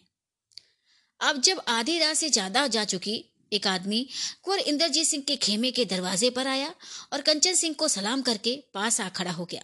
ये आदमी लंबे कद का और मज़बूत मालूम होता था। सिर पर मुंडासा बांधे और ऊपर से एक काश्मीरी स्याह चौका डाले हुए था। कंचन, तुम कौन हो और क्यों आए हो? आदमी, मैं रोहतासगढ़ किले का रहने वाला हूँ और किशोरी जी का संदेशा लेकर आया हूँ। कंचन, क्या संदेशा है? आदमी, हुक्म है कि कुमार के सिवाय और किसी से ना कहूँ। कंचन, कुमार तो इस समय सोए हैं। आदमी, अगर आप मेरा आना ज़रूरी समझते हो तो मुझे खेमे के अंदर ले चलो या कुमार को उठाकर खबर करो। कंचन। बेशक ऐसी हालत में कुमार को जगाना ही पड़ेगा। कहो, तुम्हारा नाम क्या है? आदमी। मैं अपना नाम नहीं बता सकता, मगर कुमार मुझे अच्छी तरह जानते हैं। आप अपने साथ मुझे खेमे के अंदर ले चलिए। आँख खुलते ही मुझे पहचान लेंगे। आपको कुछ कहने की ज़रूरत नहीं पड़ेगी। कंचन सिंह उस आदमी को लेकर खेमे के अंदर घुसा। आगे आगे कंचन सिंह और पीछे पीछे वह आदमी। जब खुद दोनों खेमे के मध्य में पहुँचे तो उस आदमी ने अपने कपड़े के अंदर से एक भुजाली निकालकर धोखे में पड़े हुए बेचारे कंचन सिंह की गर्दन पर पीछे से इस ज़ोर से मारी कि खट से सिर कटकर दूर जा गिरा। बेचारे के मुँह से कोई आवाज़ तक न निकल पाई। इसके बाद वह भुजाली पहुँच अपनी कमर में रखी और नींद में सुस्त सोए हुए कुंवर इंद्रजीत सिंह के पास आकर खड़ा हो गया। कमर से एक शीशी निकाली और बहुत संभल कर कुमार की नाक से लगाई। इस शीशी में तेज बेहोशी की दवा थी। कुमार के बेहोश हो जाने के बाद उसने अपनी कमर से एक लोई खोली उसमें उनकी गठरी बाँध दी। दरवाजे पर पर्दे के पास आकर देखने लगा कि आगे की तरफ़ सन्नाटा है कि नहीं। इस समय पहरे वाले कष्ट लगाते हुए खेमे के पीछे की तरफ़ निकल गए। आगे सन्नाटा पाकर उसने कुमार की गठरी उठाई और खेमे के बाहर हो अपने को बचाता हुआ लश्कर से निकल गया। लश्कर से कुछ दूर पर एक रथ खड़ा था, जिसमें दो मौजूद मुश्की रंग के घोड़े जूते हुए थे। कोचवान तैयार बैठा था, गठरी खोलकर कुमार को उसी पर लेटा दिया और खुद भी सवार हो रथ हाँकने का हुक्म दिया। रथ थोड़ी ही दूर गया था कि सारथी को मालूम हो गया कि पीछे कोई सवार आ रहा है। उसने घबराकर अंदर बैठे हुए आदमी से कहा कि कोई सवार बराबर रथ के साथ चला आ रहा है। रथ और तेज किया गया, मगर सवार ने पीछा ना छोड़ा। सुबह होते होते रथ बहुत दूर निकल गया और ऐसी जगह पहुँचा जहाँ सड़क के दोनों तरफ़ घना जंगल था। तब वह सवार घोड़ा बढ़ाकर रथ के बराबर आया और बोला, बस, अब रथ रोक लो। सारथी, तुम कौन हो जो तुम्हारे कहने से रथ रोका जाए? सवार, हम तुम्हारे बाप हैं। रथ और तेज हो किया गया, मगर सवार ने पीछा न छोड़ा। सुबह होते होते रथ बहुत दूर निकल गया और ऐसी जगह पहुँचा जहाँ सड़क के दोनों तरफ़ घना जंगल था। तबे सवार घोड़ा बढ़ाकर रथ के बराबर आया और बोला, बस अब रथ रोक लो। सारथी, तुम कौन हो जो तुम्हारे कहने से रथ रोका जाए? सवार, हम तुम्हारे बाप हैं, बस खबरदार, अब रथ आगे ना बढ़ने पावे। इस सवार के हाथ में एक बर्छी थी। जब सारथी ने उसकी बात ना सुनी तो लाचार हो उसने बर्छी मारी। चोट खाकर सारथी ज़मीन पर गिर पड़ा। रथ के घोड़े भड़क कर और तेज़ी के साथ भागे और पहिया सारथी के ऊपर से होकर निकल गया। सवार ने घोड़े को बर्छी मारी। एक घोड़ा जख्मी होकर गिर पड़ा। दूसरा घोड़ा भी रुक गया। वह आदमी जो रथ के अंदर बैठा था कूद कर तलवार खींचकर सवार के सामने आ खड़ा हुआ। बात की बात में सवार ने उसके भी बेचान कर दिया और घोड़े के नीचे उतर पड़ा। ये सवार नकाबपोश था। बर्छी गाड़ कर सवार ने घोड़े को उसके साथ बाँध दिया और बड़ी होशियारी से कुंवर इंद्रजीत सिंह को साथ ले रस्से नीचे उतरा। सड़क के दोनों तरफ़ घना जंगल था। कुमार को उठाकर जंगल में ले गया और एक सलाई के पेड़ के नीचे रख लौट आया और अपने घोड़े पर सवार हो फिर उसी जगह पहुँचने के बाद कुमार के पास बैठ उनको होश में लाने की फ़िक्र करने लगा। सुबह की ठंडी हवा लगने पर कुमार होश में आए और घबरा कर उठ बैठे। सवार तलवार खींच सामने खड़ा हो गया। कुमार भी संभल कर खड़े हो गए और बोले, कुमार, क्या हो तुम हमें यहाँ लाए हो?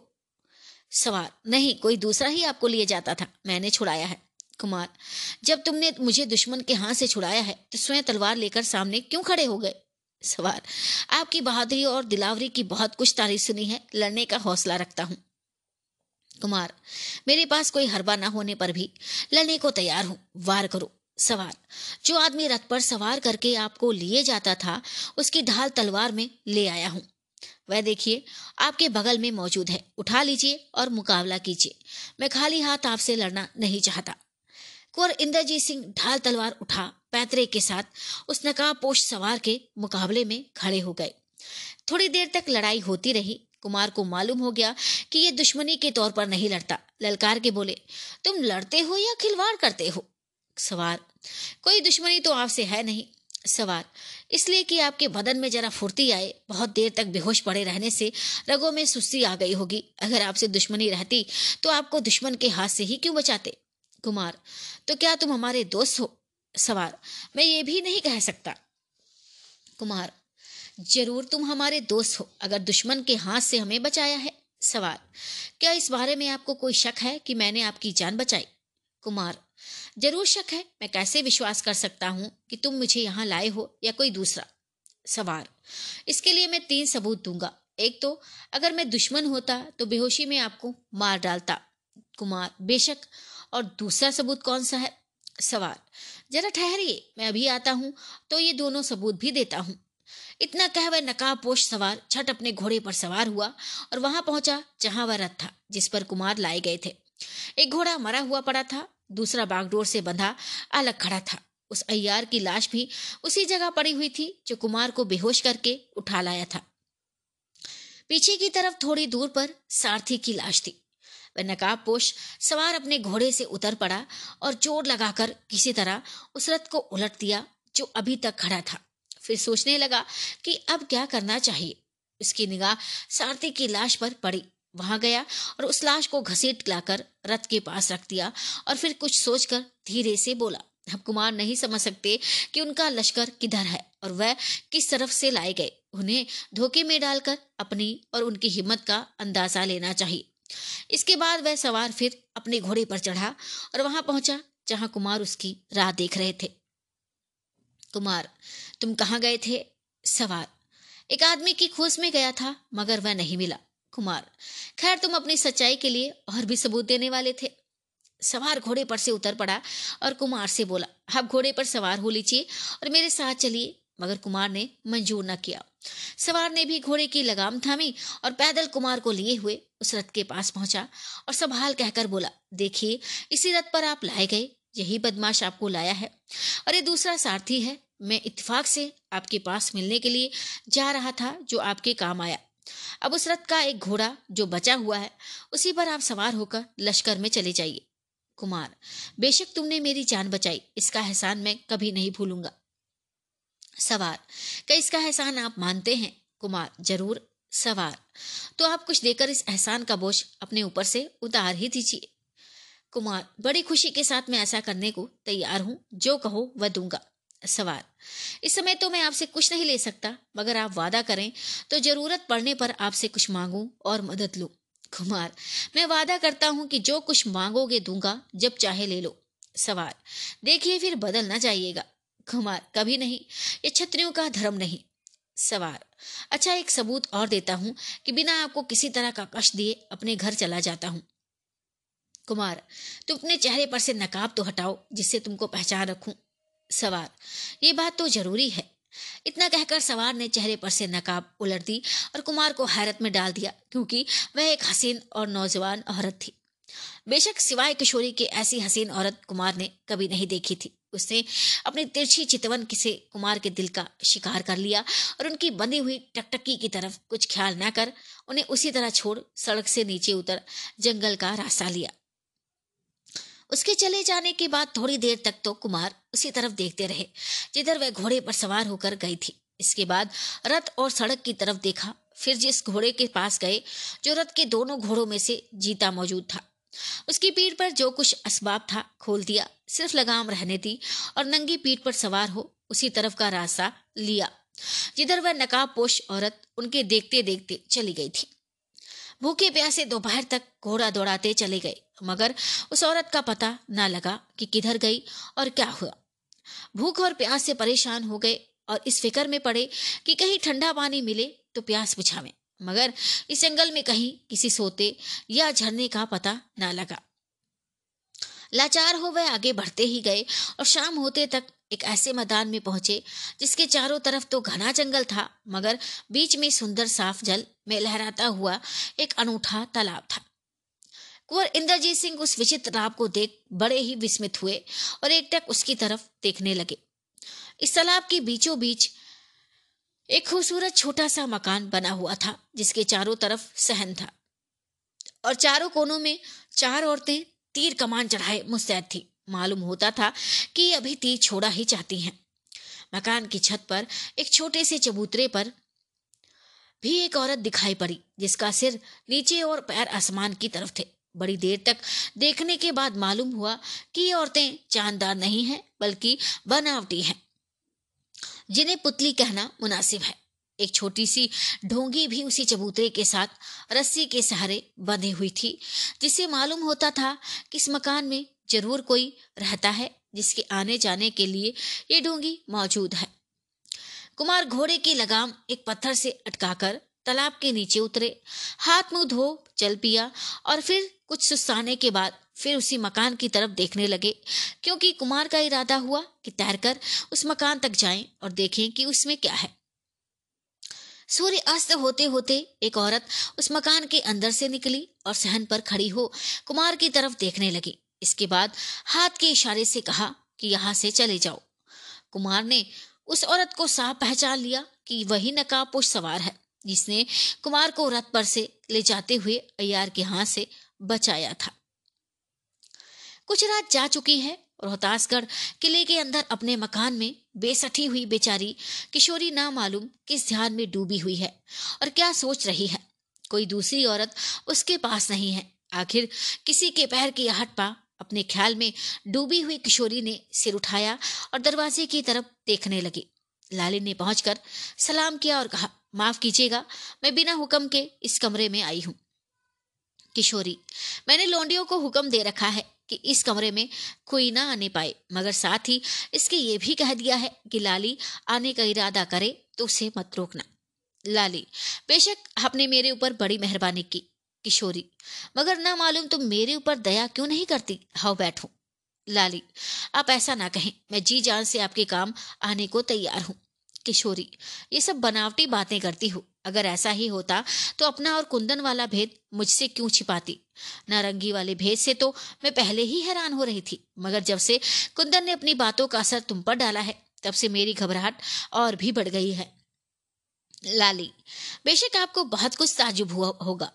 मैं कसम खाकर कह सकती हूँ कि कुंदन ने उस समय जो मुझे कहा था, या कुंदन ने कि जिन बातों को सुनकर मैं डर गई थी, वह उसे पहले से मालूम नहीं थी। अगर मालूम होती तो जिस समय मैंने नारंगी दिखाकर उसे धमकाया था, उसी समय वह मुझसे बदला ले लेती।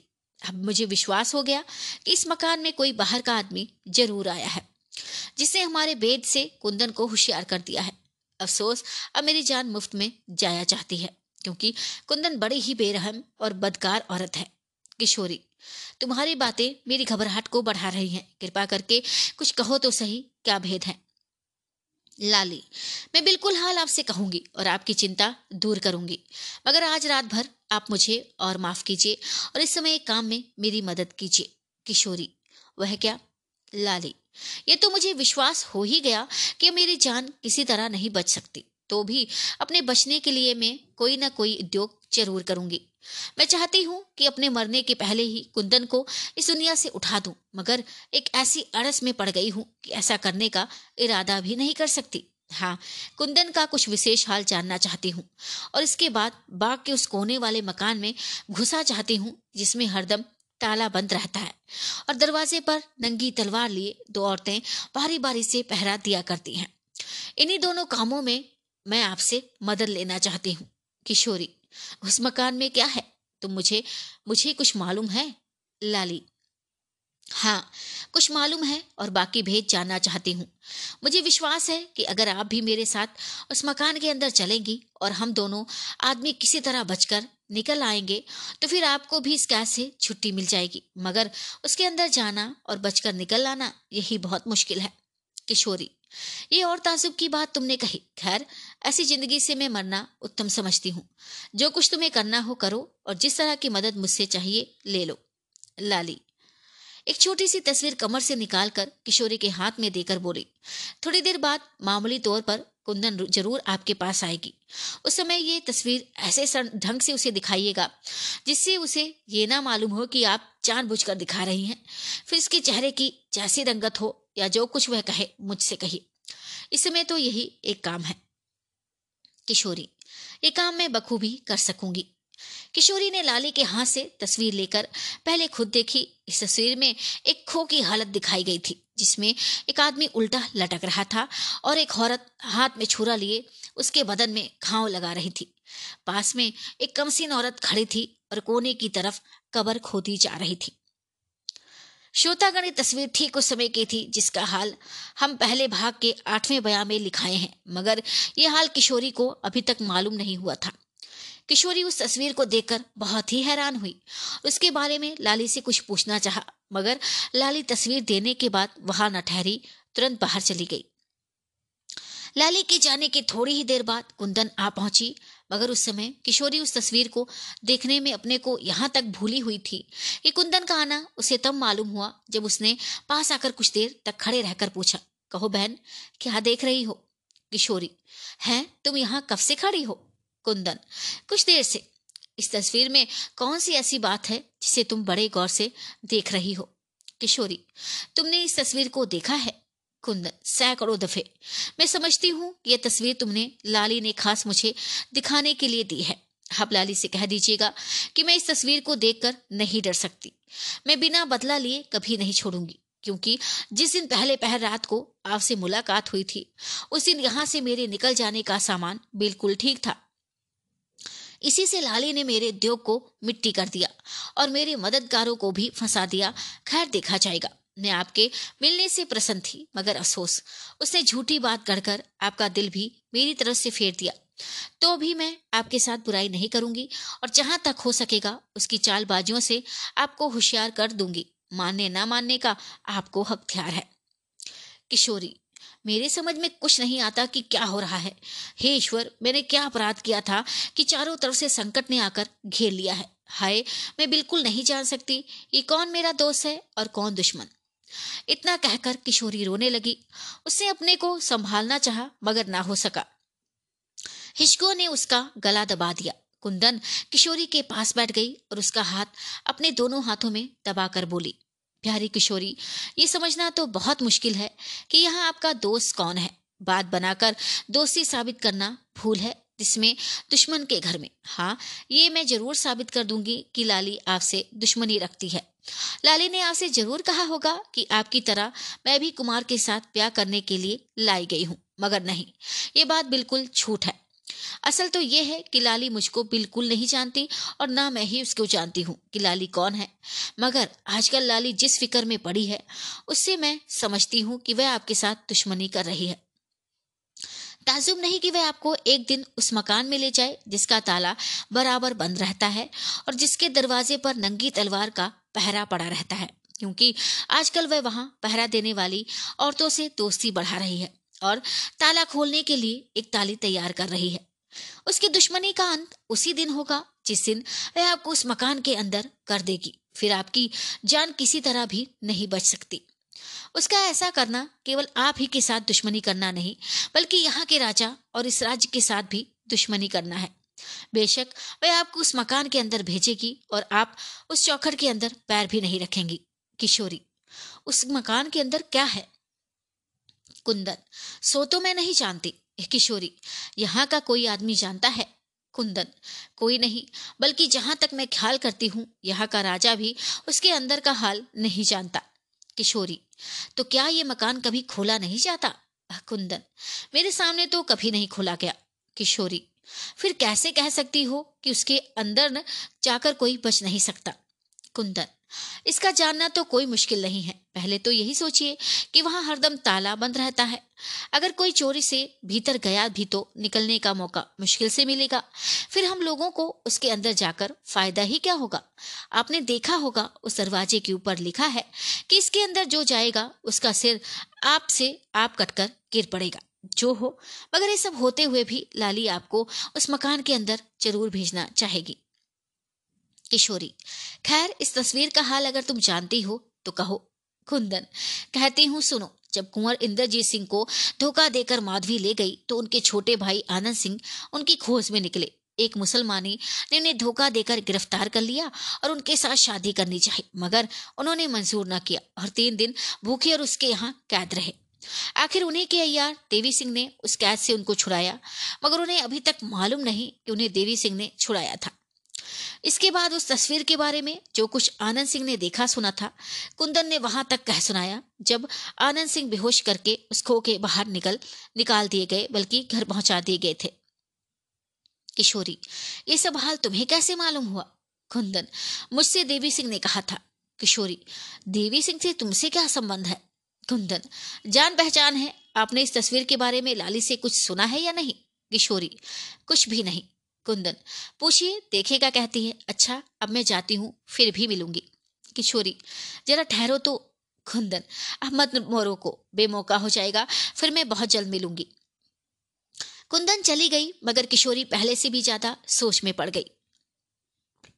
कभी तो उसका दिल लाली की तरफ़ झुकता और उसको अपने दुख का साथी समझती।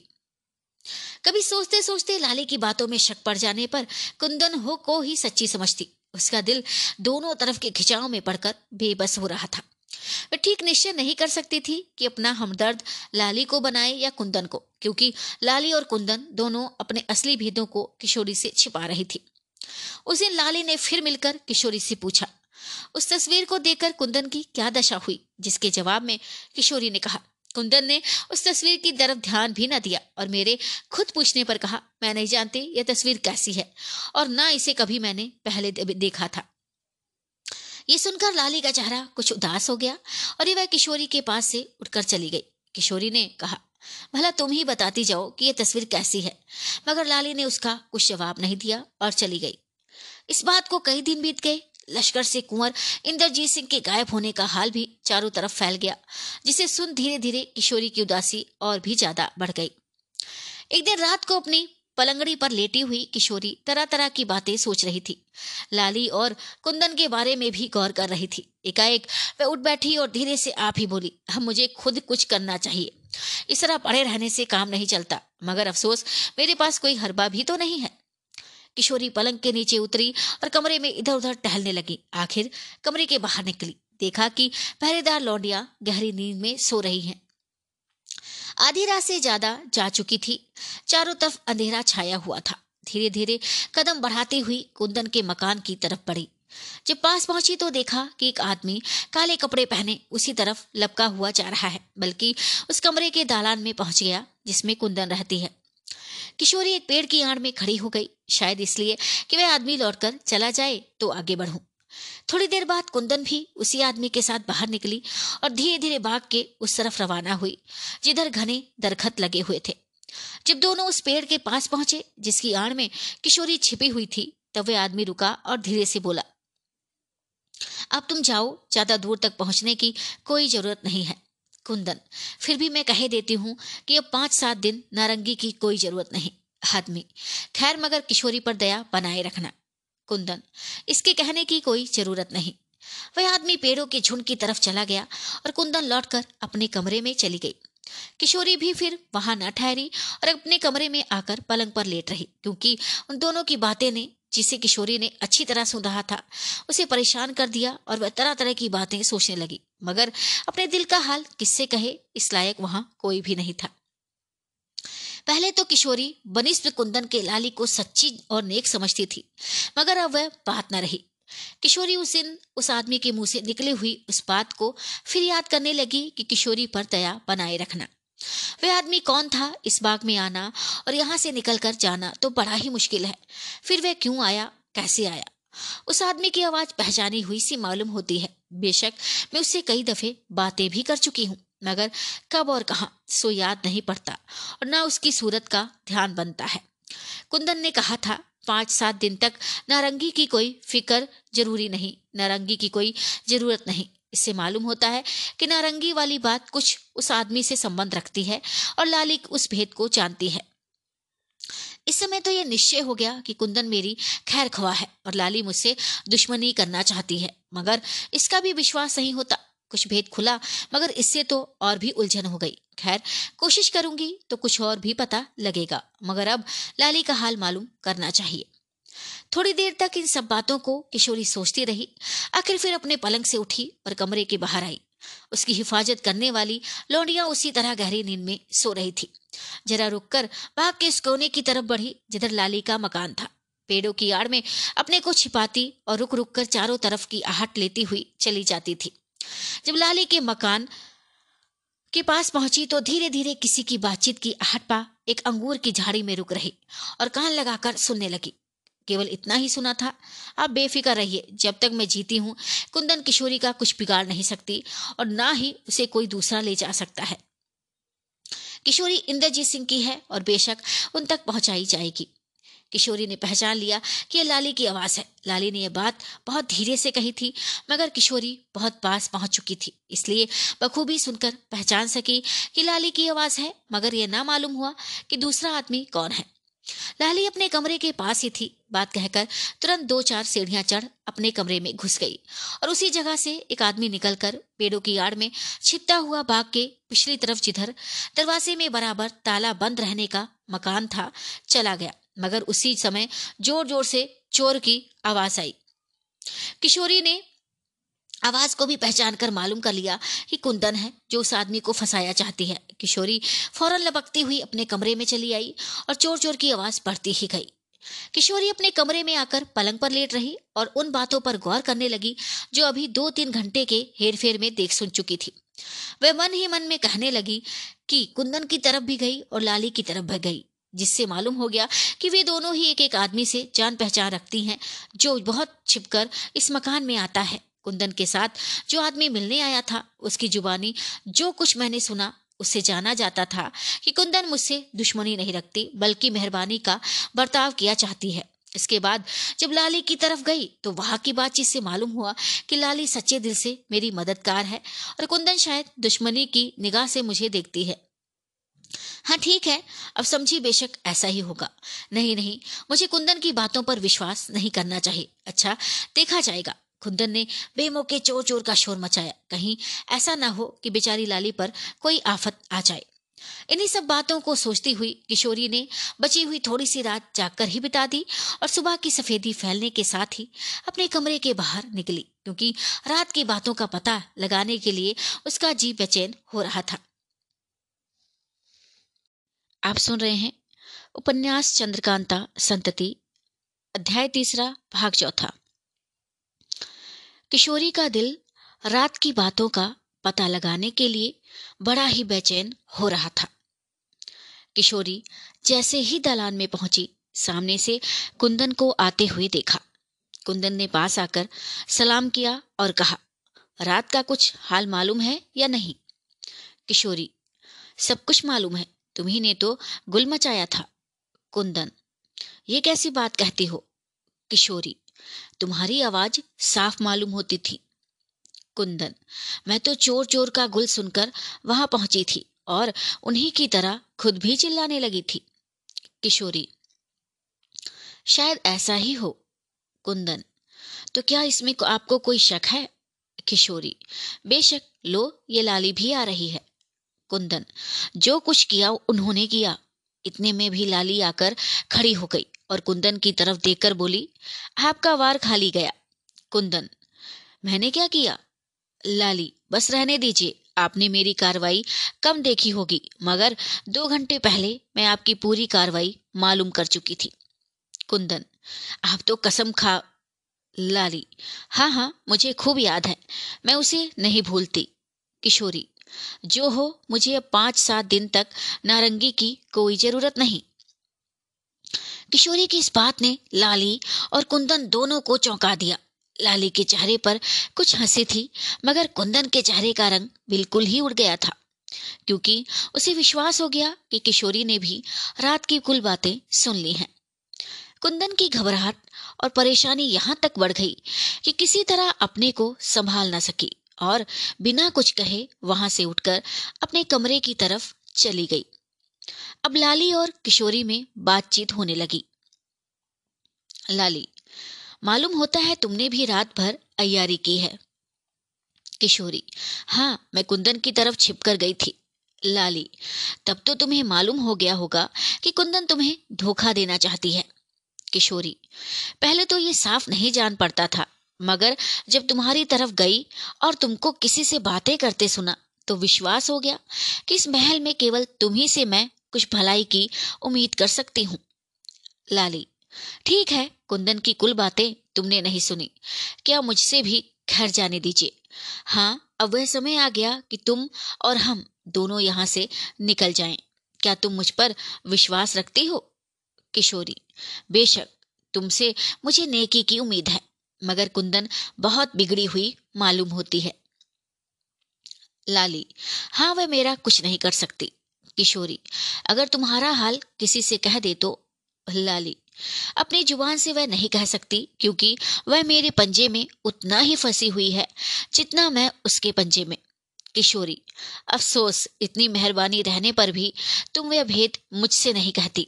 लाली, घबराओ मत धीरे धीरे सब कुछ मालूम हो जाएगा।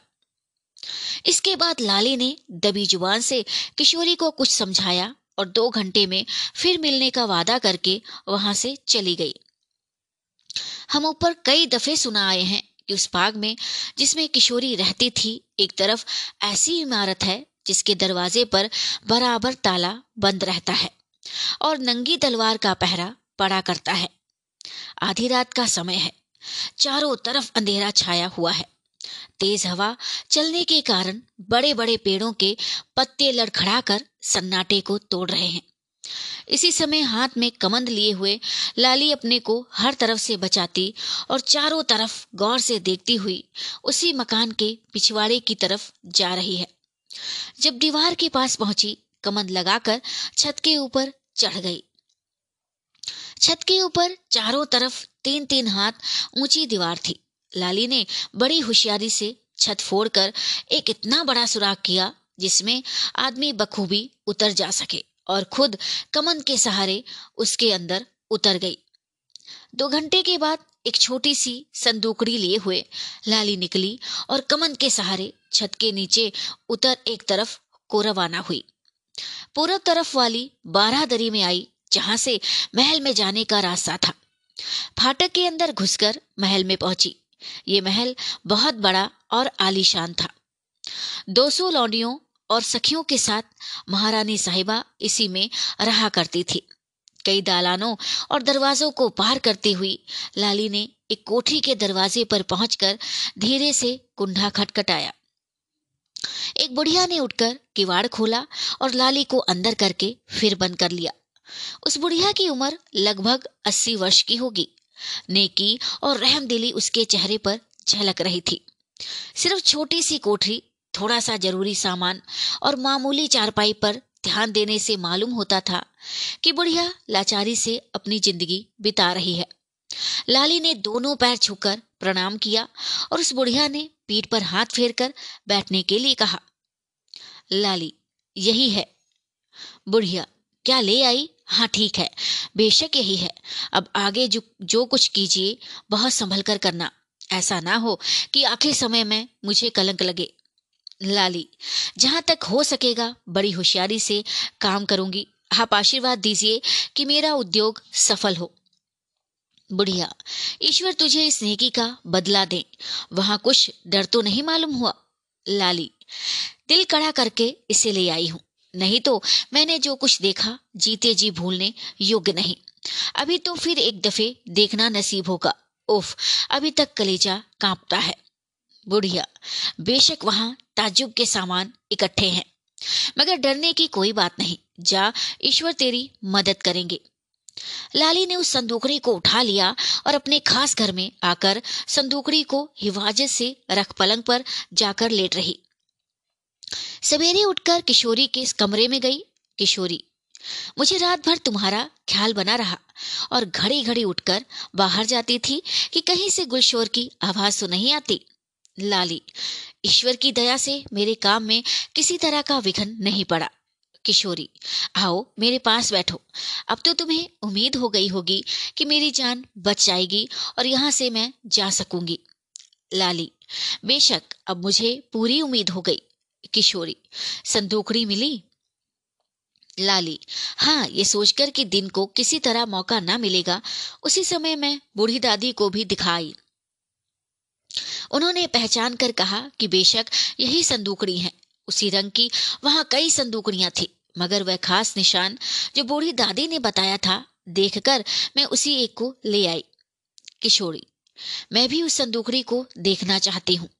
लाली, मैं बेशक तुम्हें अपने यहाँ ले चलकर वह संदूकड़ी दिखा सकती हूँ, मगर उसके देखने से तुम्हें किसी तरह का फ़ायदा नहीं होगा, बल्कि तुम्हारे वहाँ चलने से कुंदन को खुटका हो जाएगा और ये सोचेगी कि किशोरी लाली के यहाँ क्यों गई। उस संदूकड़ी में भी कोई ऐसी बात नहीं है जो देखने लायक हो। उसे मामूली के एक छोटा सा डिब्बा समझना चाहिए, जिसमें कहीं ताले लगाने की जगह नहीं है और मज़बूत भी इतनी है कि किसी तरह टूट भी नहीं सकती। किशोरी, फिर क्यों खुल सकेगी और उसके अंदर से वह चाबी कैसे निकलेगी, जिसकी हम लोगों को ज़रूरत है? लाली, रेती से रेत कर उसमें सुराग किया जाएगा। किशोरी, फिर तो बड़ी देर लगेगी। लाली हाँ दो दिन में ये काम होगा, क्योंकि सिवाय रात के दिन को मौका नहीं मिल सकता। किशोरी, मुझे तो एक घड़ी सौ सौ वर्ष के समान बीतती लगती है। लाली, खैर, जहाँ इतने दिन बीते, वहाँ दो दिन और सही। थोड़ी देर तक बातचीत होती रही, इसके बाद लाली उठकर अपने मकान में चली गई और मामूली कामों की फ़िक्र में लग गई। इसके तीसरे दिन, आधी रात के समय, लाली अपने मकान से बाहर निकली और किशोरी के मकान में आ गई। वह लौंडिया जो किशोरी के यहाँ पहरे पर मुकर्र थी, गहरी नींद में पड़ी, खर्राटे ले रही थी। मगर किशोरी की आँखों में नींद का नाम निशान नहीं नहीं था। वह पलंग पर लेटी, दरवाजे की तरफ़ देख रही थी। उसी समय हाथ में एक छोटी सी गठरी लिए लाली ने कमरे के अंदर पैर रखा। जिसे देखते ही किशोरी उठ खड़ी हुई। बड़ी मोहब्बत के साथ हाथ पकड़कर लाली को अपने पास बैठाया। किशोरी, उफ, ये दो दिन बड़ी कठिनता से बीते। दिन रात डर लगा ही रहता था। लाली, क्यों? किशोरी, इसलिए कि कोई उस छत पर जाकर देख न ले कि किसी ने सेंध लगाई है। लाली, ऊ, कौन उस पर जाता है और कौन देखता है? लो, अब देर करना मुनासिब नहीं। किशोरी, मैं तैयार हूँ, कुछ लेने की ज़रूरत तो नहीं है। लाली, ज़रूरत की सब चीज़ें मेरे पास हैं, तुम बस चली चलो। लाली और किशोरी वहाँ से रवाना हुई और पेड़ों की आड़ में छिपती हुई उस मकान के पिछवाड़े पहुँची, जिसकी छत में लाली ने सेंध लगाई थी। कमन लगाकर दोनों ऊपर चढ़ी, कमन खींच लिया और उसी कमन के सहारे सेंध की राह दोनों मकान के अंदर उतर गई। वहाँ की अजीब बातों को देखकर किशोरी की असब हालत हो गई, मगर तुरंत ही उसका ध्यान दूसरी तरफ़ जा पड़ा। किशोरी और लाली जैसे ही उस मकान के अंदर उतरी, वैसे ही बाहर से किले, किसी के ललकारने की आवाज़ आई। साथ ही फुर्ती से कई कमन लगा दस पंद्रह आदमी छत पर चढ़ाए और धरो धरो जाने न पावे, जाने न पावे की आवाज़ लगाई। कुंवर इंद्रजीत सिंह तालाब के किनारे खड़े उस विचित्र इमारत और हसीन औरत की तरफ़ देख रहे हैं। उनका इरादा हुआ कि तैर कर उस मकान में चले जाएँ जो इस तालाब के बीचों बीच में बना हुआ है। मगर उस नौजवान औरत ने इन्हें हाथ के इशारे से मना किया, बल्कि वहाँ से भाग जाने के लिए कहा। उसका इशारा समझकर ये रुके, मगर जी ना माना, फिर तालाब में उतरे। उस नाजदीन को विश्वास हो गया कि कुमार बिना यहाँ आए नहीं मानेंगे। तब उसने इशारे से ठहरने के लिए कहा और ये भी कहा कि किश्ती लेकर मैं आती हूँ। उस औरत ने किश्ती खोली और उस पर सवार हो अजीब तरह से घुमाती फिराती तालाब के पिछले कोने की तरफ़ ले गई और कुमार को भी उसी तरफ़ आने का इशारा किया। कुमार उस तरफ़ गए और खुशी खुशी उस औरत के साथ किश्ती पर सवार हुए। वे किश्ती को उसी तरह घुमाती फिराती मकान के पास ले गई। दोनों आदमी उतर कर अंदर गए। इस छोटे से मकान की सजावट कुमार ने बहुत ही पसंद की। वहाँ सभी चीज़ें ज़रूरत की मौजूद थी। बीच का बड़ा कमरा अच्छी तरह से सजा हुआ था। बेशकीमती शीशे लगे हुए थे। काश्मीरी गलीचे जिसमें तरह तरह के फूल बूटे बने हुए थे। छोटी छोटी मगर ऊँची संगमरमर की चौकियों पर सजावट के सामान और गुलदस्ते लगाए हुए थे। गाने बजाने का सामान भी मौजूद था। दीवारों पर की तस्वीरों को बनाने में मुसवरों ने अच्छी कारीगरी खर्च की थी। उस कमरे के बगल में एक और छोटा सा कमरा सजा हुआ था, जिसमें सोने के लिए एक मसहरी बिछी हुई थी। उसके बगल में एक कोठरी नहाने की थी, जिसकी ज़मीन सफ़ेद और स्याह पत्थरों से बनी हुई थी। बीच में एक छोटा सा हौज बना हुआ था, जिसमें एक तरफ़ से तालाब का जल आता था और दूसरी तरफ़ से निकल जाता था। इसके अलावे और भी तीन चार कोठरियाँ ज़रूरी कामों के लिए मौजूद थी, मगर उस मकान में सिवाय उस औरत के और कोई दूसरी औरत ना थी और ना कोई नौकर या मजदूरनी ही नज़र आती थी। उस मकान को देख और उसमें सिवाय उस नौजवान नाचनीन के और किसी को ना कुमा पाकर कुमार को बड़ा ही ताजुब हुआ। वह मकान इस योग्य था कि बिना पाँच चार आदमियों के उसकी सफ़ाई या वहाँ के सामान की दुरुस्ती हो ही नहीं सकती थी। थके मांदे और धूप खाए हुए कुंवर इंद्रजीत सिंह को वह जगह बहुत ही भली मालूम हुई और उस हसीन औरत के अलौकिक रूप की छटा में ऐसे मोहित हुए कि पीछे की सुत बिल्कुल ही जाती रही। बड़े नाज और अंदाज से उस औरत ने कुमार को कमरे में ले जाकर गद्दी पर बैठाया और आप उनके सामने बैठ गई। कुमार, तुमने जो कुछ एहसान मुझ पर किया है, मैं किसी तरह उसका बदला नहीं चुका सकता। औरत ठीक है, मगर उम्मीद करती हूँ कि आप कोई काम ऐसा भी ना करेंगे जो मेरी बदनामी का सबब हो। कुमार, नहीं नहीं, मुझसे ऐसी उम्मीद मत करना, लेकिन क्या सबब है जो तुमने ऐसा कहा? औरत इस मकान में जहाँ मैं अकेली रहती हूँ, आपका इस तरह आना और देर तक रहना बेशक मेरी बदनामी का सबब होगा। कुमार, तुम इतनी खूबसूरत क्यों हुई? अफसोस, तुम्हारी एक एक अदा मुझे अपनी तरफ़ खींचती है। जो हो, मुझे अब यहाँ से चला ही जाना चाहिए। अगर ऐसा ही था तो मुझे किश्ती पर चढ़ाकर यहाँ क्यों लाई? औरत, मैंने तो पहले ही आपको चले जाने का इशारा किया, मगर जब आप जल में तैर कर यहाँ आने लगे तो लाचार मुझे ऐसा करना पड़ा। मैं जानबूझकर उस आदमी को किसी तरह आफत में फंसा नहीं सकती हूँ, जिसकी जान खुद एक जालिम अयार के हाथ से बचाई हो। आप ये ना समझे कि कोई आदमी इस सलाह में तैरकर यहाँ तक आ सकता है, क्योंकि इस सलाह में चारों तरफ़ जाल फेंके हुए हैं। अगर कोई आदमी यहाँ तैर कर आने का इरादा करेगा तो बेशक जाल में फंसकर अपनी जान बर्बाद करेगा। यही सबब था कि मुझे आपके लिए किश्ती लेकर आनी पड़ी। कुमार बेशक तब इसके लिए भी मैं धन्यवाद कहूँगा। माफ़ करना, मैं ये नहीं जानता था कि मेरे यहाँ आने से तुम्हारा नुकसान होगा। अब मैं जाता हूँ। मगर कृपा करके अपना नाम तो बता दो, जिससे मुझे याद रहे कि फलानी औरत ने बड़े वक्त पर मेरी मदद की थी।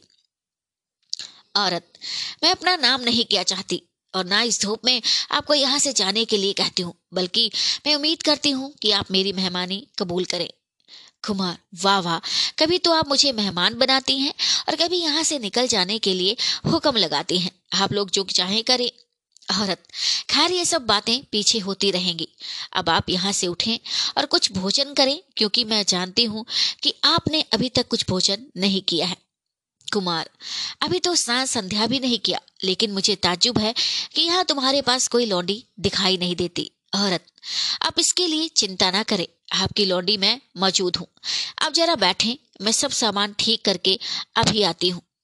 इतना कहे बिना कुमार की मर्ज़ी पाए वह औरत वहाँ से उठी और बगल के एक कमरे में चली गई। उसके जाने के बाद कुमार कमरे में टहलने और एक एक चीज़ को गौर से देखने लगे। एकाएक एक गुलदस्ते के नीचे दबे हुए कागज़ के टुकड़े पर उनकी नज़र पड़ी। मुनासिब ना था कि उस पुर्जे को उठाकर पढ़ते, मगर लाचार थे। उस पुर्जे के कई अक्षर जो गुलदस्ते के नीचे दबने से रह गए थे, साफ़ दिखाई पड़ते थे। और उन्हीं अक्षरों ने कुमार को पुर्जा निकालकर पढ़ने के लिए मजबूर किया। वे अक्षर ये थे, किशोरी। लाचार कुमार ने उस पुर्जे को निकालकर पढ़ा, ये लिखा था, आपके कहे मुताबिक कुल कार्रवाई अच्छी तरह हो रही है। लाली और कुंदन में खूब खाते चल रही हैं। किशोरी ने भी पूरा धोखा खाया। किशोरी का आशिक भी यहाँ मौजूद है और उसे किशोरी से बहुत कुछ उम्मीद है। मैंने भी इनाम पाने लायक काम किया है। इस समय लाली कुछ अजब ही रंग लाया चाहती है। खैर दो तीन दिन में खुलासा हाल लिखूँगी। आपकी लौंडी तारा। कुमार ने इस पुर्जे को झटपट पढ़कर उसी तरह रख दिया और गद्दी पर आकर बैठ गए। सोच और तरद्दुत ने चारों तरफ़ से आकर उन्हें घेर लिया। इस पुर्जे ने तो उनके दिल का भाव ही बदल दिया। इस समय उनकी सूरत देखकर उनका हाल कोई सच्चा दोस्त भी नहीं मालूम कर सकता था। हाँ कुछ देर सोचने के बाद इतना तो कुमार ने लंबी सांस के साथ खुलकर कहा, खैर, कहाँ जाती है कम्बक मैं बिना कुछ काम किए टलने वाला नहीं। इतने ही में वे औरत भी आ गई और बोली, उठिए, सब सामान दुरुस्त है। कुमार उसके साथ नहाने वाली कोठी में गए, जिसमें हौज बना हुआ था। धोती, गमछा और पूजा का सब सामान वहाँ मौजूद था। कुमार ने स्नान और संध्या किया। वह औरत एक चांदी की रिकाबी में कुछ मेवा और खोए की चीज़ें इनके सामने रखकर चली गई और दूसरी दफे पीने के लिए जल भी लाकर रख गई। उसी समय कुमार ने सुना कि बगल के कमरे में दो औरतें बातें कर रही हैं। उन्हें ताजुब हुआ कि ये दूसरी औरतें कहाँ हैं। कुमार भोजन करके उठे। हाथ मुँह धोकर कोठरी से बाहर निकलना चाहते थे कि सामने का दरवाज़ा खुला और दो औरतें नज़र पड़ी, जिन्हें देखते ही कुमार चौंक पड़े और बोले हैं? ये दोनों यहाँ कहाँ से आ गई? आधी रात के समय सुनसान मैदान में दो कमसीन औरतें आपस में कुछ बातें करती चली जा रही हैं। राह में छोटे छोटे टीले पड़ते हैं, जिन्हें तकलीफ़ के साथ लांगने और दम फूलने पर कभी ठहर कर फिर चलने से मालूम होता है कि इन दोनों को इसी समय किसी खास जगह पर पहुँचने या किसी से मिलने की ज़्यादा ज़रूरत है। हमारे श्रोता इन दोनों औरतों को बखूबी पहचानते हैं। इसलिए इनकी सूरत शक्ल के बारे में कुछ सुनने, सुनाने की ज़रूरत नहीं। क्योंकि इन दोनों में से एक तो किन्नरी है और दूसरी कमला। किन्नरी। कमला, देखो किस्मत का हेर फेर इससे कहते हैं, एक हिसाब से गया जी में हम लोग अपना काम पूरा कर चुके थे, मगर अफसोस, कमला। जहाँ तक हो सका तुमने किशोरी की मदद, जी जान से की बेशक किशोरी जन्म भर याद रखेगी। और तुम्हें तो अपनी बहन मानेगी। खैर, कोई चिंता नहीं, हम लोगों की हिम्मत न हारनी चाहिए और किसी समय ईश्वर को भूलना नहीं चाहिए। मुझे घड़ी घड़ी बेचारे आनंद सिंह की याद आती है। तुम पर उनकी सच्ची मोहब्बत है, मगर तुम्हारा कुछ हाल ना जानने से ना मालूम उनके दिल में क्या क्या बातें होंगी। हाँ अगर वे जानते कि जिसको उनका दिल प्यार करता है, वह फलानी है तो बेशक वह खुश होते। खिन्नरी। जो ईश्वर की मर्ज़ी कमला देखो वह उसे पुराने मकान की दीवार दिखाई देने लगी, किन्नरी। हाँ ठीक है, अब आ पहुँचे। इतने ही में वह दोनों एक ऐसे टूटे फूटे मकान के पास पहुँची, जिसकी चौड़ी चौड़ी दीवारें और बड़े बड़े फाटक कह देते थे कि किसी जमाने में इज़्ज़त रखता होगा। चाहे इस समय यह इमारत कैसे ही खराब हालत में क्यों ना हो तो भी इसमें छोटी छोटी कोठरियों के अलावा कई बड़े बड़े दालान और कमरे अभी भी मौजूद हैं। ये दोनों उस मकान के अंदर चली गई। बीच में चूने मिट्टी ईटों का ढेर लगा हुआ था, जिसके बगल में घूमती हुई दोनों एक दलान में पहुँची। इस दलान में एक तरफ़ एक कोठरी थी, जिसमें जाकर कमला ने मोमबत्ती जलाई और चारों तरफ़ देखने लगी। बगल में एक अलमारी दीवार के साथ जुड़ी हुई थी, जिसमें पल्ला खींचने के लिए दो मुट्ठे लगे थे। कमला ने बत्ती किन्नरी के हाथ में देकर दोनों हाथों से दोनों मुट्ठों को तीन चार दफे घुमाया, तुरंत पल्ला खुल गया और भीतर एक छोटी सी कोठरी नज़र आई। दोनों उस कोठरी के अंदर चली गई और उन पल्लों को फिर बंद कर लिया। उन पल्लों में भीतर की तरफ़ भी उसी तरह खोलने और बंद करने के लिए दो मुट्ठे लगे हुए थे। इस कोठरी में तहखाना था, जिसमें उतर जाने के लिए छोटी छोटी सीढ़ियाँ बनी हुई थी।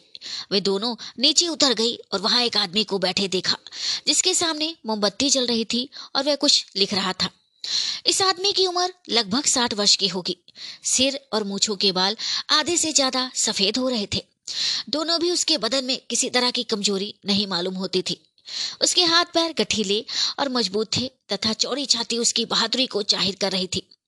चाहे उसका रंग सांवला क्यों ना हो, मगर चेहरा खूबसूरत और रोबीला था। बड़ी बड़ी आँखों में जवानी की चमक मौजूद थी। चुस्त मिर्जई उसके बदन पर बहुत भली मालूम होती थी। सिर नंगा था, मगर पास ही ज़मीन पर एक सफ़ेद मुंडासा रखा हुआ था, जिसके देखने से मालूम होता था कि गर्मी मालूम होने पर उसे उतार कर रख दिया है। उसके मालूम, उसके बाएँ हाथ में पंखा था, जिसके ज़रिए वह गर्मी दूर कर रहा था, मगर अभी तक पसीने की नमी बदन में मालूम होती थी। एक तरफ़ ठीकरे में थोड़ी सी आग थी, जिसमें कोई खुशबहार चीज़ जल रही थी, जिससे वह तहखाना अच्छी तरह सुगंधित हो रहा था। कमला और किन्नरी के पैर की आहट पा वह पहले ही से सीढ़ियों की तरफ़ ध्यान लगाए था और इन दोनों को देखते ही उसने कहा, तुम दोनों आ गई, कमला। जी हाँ आदमी। इन्हीं का नाम कामनी है। कमला, जी हाँ आदमी। कामनी, आओ बेटी, तुम मेरे पास बैठो। मैं जिस तरह कमला को समझता हूँ, उसी तरह तुम्हें भी मानता हूँ। कामनी, बेशक कमला की तरह मैं भी आपको अपना सगा चाचा मानती हूँ। आदमी, तुम किसी तरह की चिंता मत करो। जहाँ तक होगा, मैं तुम्हारी मदद करूँगा। तुझे कुछ रोहतासगढ़ की खबर भी मालूम है, कमला? हाँ कल मैं वहाँ गई थी, मगर अच्छी तरह मालूम ना कर सकी।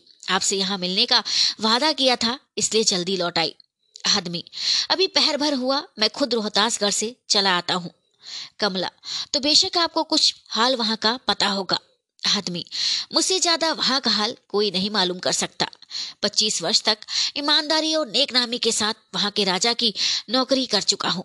चाहे आज दिग्विजय सिंह हमारे दुश्मन हो गए हैं, फिर भी मैं कोई काम ऐसा ना करूँगा जिससे उस राज्य का नुकसान हो। हाँ तुम्हारे सबब से किशोरी की मदद ज़रूर करूँगा। कमला, दिग्विजय सिंह नहा खिया से रज हो गए। आदमी, नहीं नहीं, उन्होंने अनर्थ नहीं किया। जब वे किशोरी को ज़बरदस्ती अपने यहाँ रखा चाहते हैं और जानते हैं कि शेर सिंह अय्यार की भतीजी कमला किशोरी के यहाँ नौकर है और अयारी के फन में तेज है।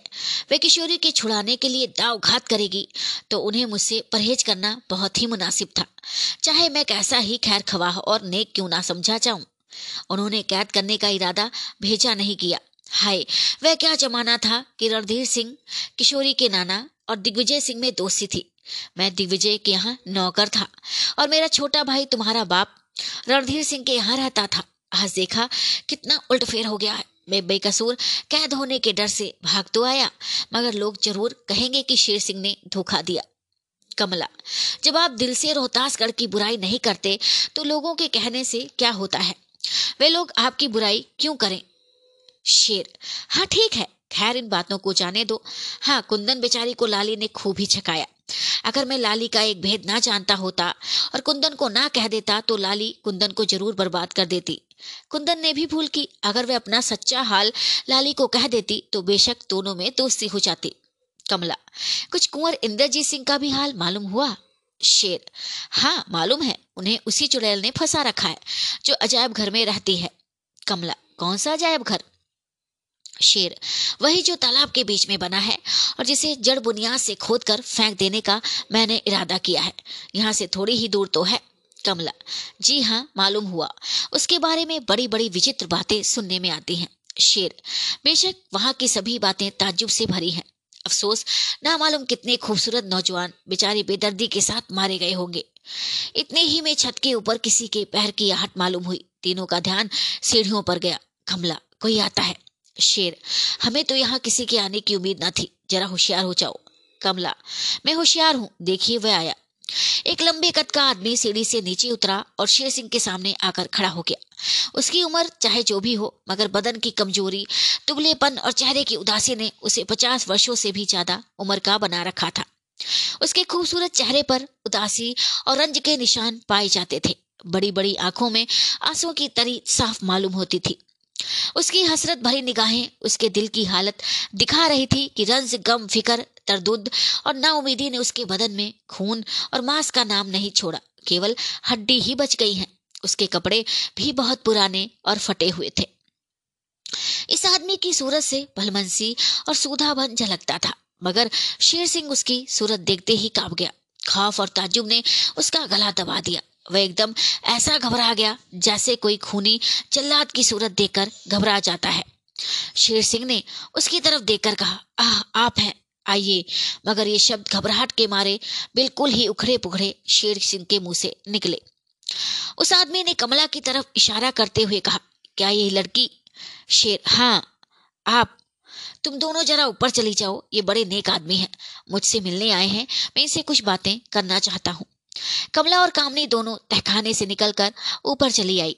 उस आदमी के आने और अपने चाचा को विचित्र अवस्था में देखने से कमला घबरा गई। उसके जी में तरह तरह की बातें पैदा होने लगी। ऐसे कमज़ोर, लाचार और गरीब आदमी को देखकर उसका अयारी के फन में बड़ा ही तेज और शेर दिल चाचा इस तरह क्यों घबरा गया और इतना क्यों डरा? वह इसी सोच में परेशान थी। बेचारी कामनी भी हैरान और डरी हुई थी कि यहाँ तक कि घंटे भर बीत जाने पर भी उन दोनों में कोई बातचीत न हुई। घंटे भर बाद वह आदमी तहखाने से निकलकर ऊपर चलाया और कामनी की तरफ़ देखकर बोला अब तुम लोग नीचे जाओ, मैं जाता हूँ। इतना कहता हुआ उसी तरह किवाड़ खोलकर चला गया। जिस तरह कामनी को साथ लिए हुए कमला इस मकान में आई थी। कमला और कामनी तहखाने के नीचे जा शेर सिंह के सामने बैठ गई। शेर सिंह के चेहरे से अभी तक घबराहट और परेशानी गई नहीं थी। बड़ी मुश्किल से थोड़ी देर में उसने होश हवास दुरुस्त किए और कमला की तरफ़ देखकर कहा, शेर अच्छा अब हम लोगों को क्या करना चाहिए? कमला। जो हुक्म हो, सो किया जाए। ये आदमी कौन था, जिसे आप देख? शेर। था एक आदमी। उसका हाल जाने का उद्योग ना करो और ना उसका ख्याल ही करो, बल्कि उसे बिल्कुल भूल जाओ। उस आदमी के बारे में कमला बहुत कुछ जानना चाहती थी, मगर अपने चाचा के मुँह से साफ़ जवाब पाकर दम ना मार सकी और दिल ही दिल में रखने पर लाचार हुई। शेर। कमला, तू रोहतासगढ़ जा और दो तीन दिन में लौटकर वहाँ का जो कुछ हाल हो, मुझसे कह। किशोरी से मिलकर उसे ढांढस दीजियो और कहियो कि घबराए नहीं। उसी रास्ते से किले के अंदर, बल्कि उस बाग में, जिसमें किशोरी रहती है, चली जाइयो। जिस राह का हाल मैंने तुमसे कहा था, उस राह से आना जाना कभी किसी को मालूम नहीं होगा। कमला, बहुत अच्छा मगर कामने के लिए क्या हुक्म होता है? शेर, मैं इसे ले जाता हूँ, अपने एक दोस्त के दोस्त के सुपुर्द कर दूँगा। वहाँ ये बड़े आराम से रहेगी। जब सब तरफ़ से फसाद मिट जाएगा, मैं इसे ले आऊँगा। तब ये भी अपनी मुराद को पहुँच जाएगी कमला, जो मर्ज़ी। तीनों आदमी तहखाने के बाहर निकले और जैसा ऊपर सुना चुका हूँ, उसी तरह कोठरियों और दालानों में से होते हुए इस मकान के बाहर निकल आए। शेर, कमला, ले अब तू जा और कामनी की तरफ़ से बेफिक्र रह। मुझसे मिलने के लिए ये ठिकाना मुनासिब है। कमला अच्छा मैं जाती हूँ, मगर ये तो कह दीजिए कि उस आदमी से मुझे कहाँ तक होशियार रहना चाहिए जो आज से मिलने आया था। शेर। एक दफे तो कह दिया कि इसका ध्यान भुला दे, उसे होशियार रहने की ज़रूरत नहीं और ना वह तुझे कभी दिखाई देगा।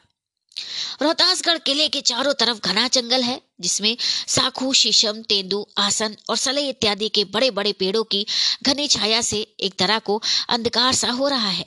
रात की तो बात ही दूसरी है। वहाँ दिन को भी रास्ते या पगडंडी का पता लगाना मुश्किल था, क्योंकि सूर्य की सुनहरी किरणों को पत्तों में से छनकर ज़मीन तक पहुँचने का बहुत कम मौका मिलता था। कहीं कहीं छोटे छोटे पेड़ों की बदौलत जंगल इतना घना हो रहा था कि उसमें भूले आदमियों को मुश्किल से छुटकारा मिलता था।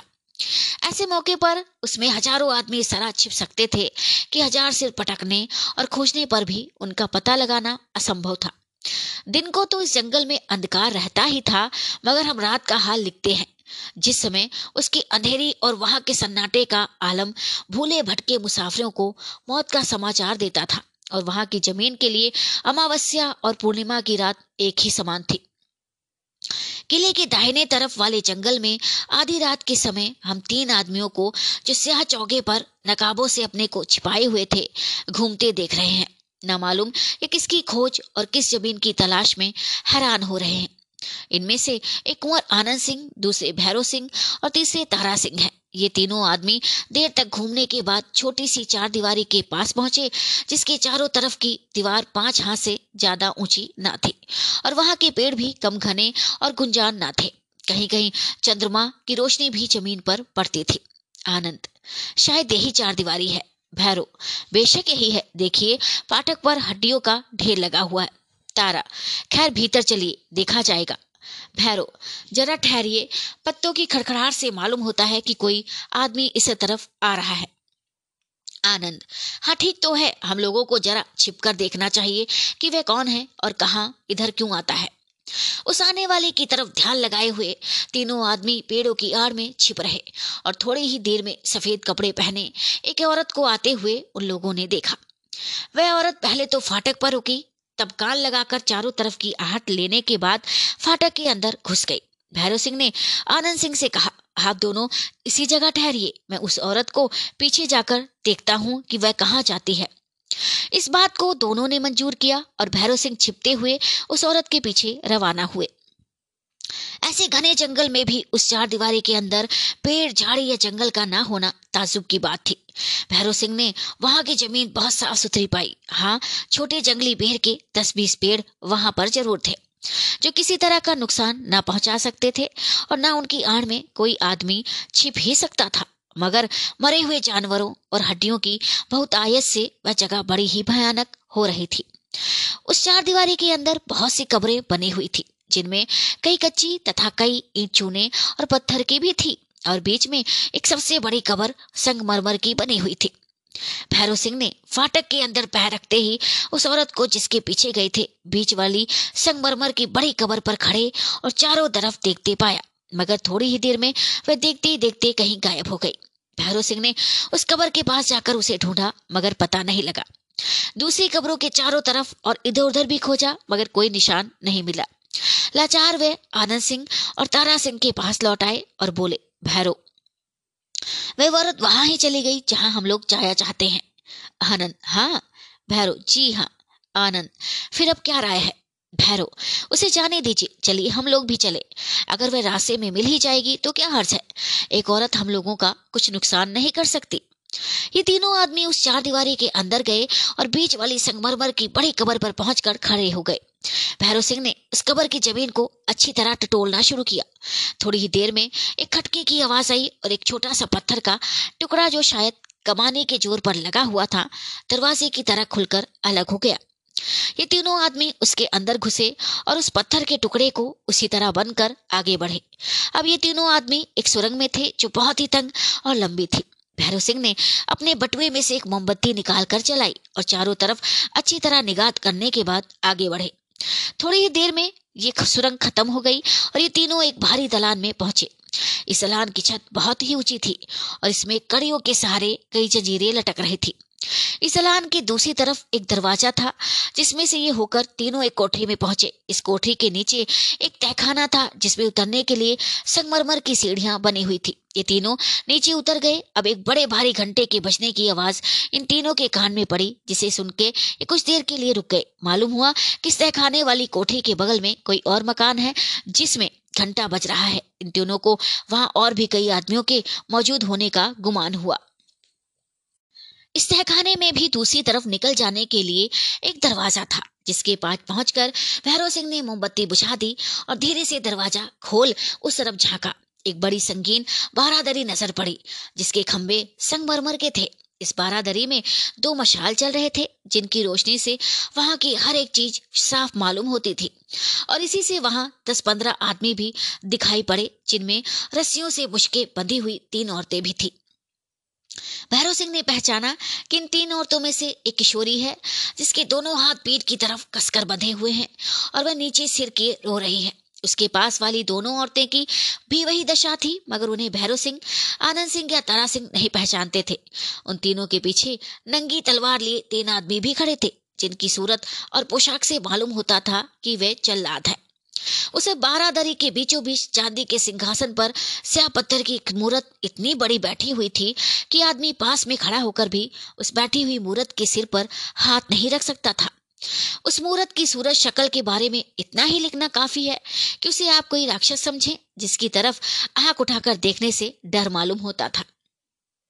भैरव सिंह, तारा सिंह और आनंद सिंह उसी जगह खड़े होकर देखने लगे कि उस दालान में क्या हो रहा है। अब घंटे की आवाज़ बड़े ज़ोर से आ रही थी, मगर यह नहीं मालूम होता था कि वह कहाँ से बच रहा है। उन तीनों औरतों को जिनमें किशोरी भी थी। छह आदमियों ने अच्छी तरह मजबूती से पकड़ा और बारी बारी से उस स्याह मूर्त के पास ले गए, जहाँ उसके पैरों पर ज़बरदस्ती से रखवा कर पीछे हटे और फिर उसी के सामने खड़ा कर दिया। इसके बाद दो आदमी एक औरत को लेकर आगे बढ़े, जिसे हमारे तीनों आदमियों में से कोई भी पहचानता नहीं था। उस औरत के पीछे जो जल्लाद नंगी तलवार लिए खड़ा था, वह भी आगे बढ़ा। दोनों आदमियों ने उस औरत को स्याह मूर्त के ऊपर इस ज़ोर से ढकेल दिया कि बेचारी बेतहाशा गिर पड़ी। साथ ही जल्द जल्लाद ने एक हाथ तलवार का ऐसा मारा कि सिर कटकर दूर जा पड़ा और धड़ तड़पने लगा। इस हाल को देख वे दोनों औरतें, जिनमें बेचारी किशोरी भी थी, बड़े ज़ोर से चिल्लाई और बदहवास होकर ज़मीन पर गिर पड़ी। इस कैफियत को देखकर हमारे दोनों अयारों और कुंवर आनंद सिंह की अजब हालत हो गई। गुस्से के मारे थर थर कांपने लगे। थोड़ी देर बाद उन लोगों ने किशोरी को उठाया और उस मूर्त के पास ले चले। उसके साथ ही दूसरा जल्लाद भी आगे बढ़ा। अब ये तीनों किसी तरह बर्दाश्त ना कर सके। कुंवर आनंद सिंह ने दोनों यारों को ललकारा। मारो इन जालिमों को। ये थोड़े से आदमी हैं, क्या चीज़ तीनों आदमी खंजर निकाल आगे बढ़ना ही चाहते थे कि पीछे से कई आदमियों ने आकर इन लोगों को भी पकड़ लिया और यही है यही है। पहले इन्हीं की बलि देनी चाहिए, कहकर चिल्लाने लगे। तीसरा अध्याय समाप्त हुआ। धन्यवाद।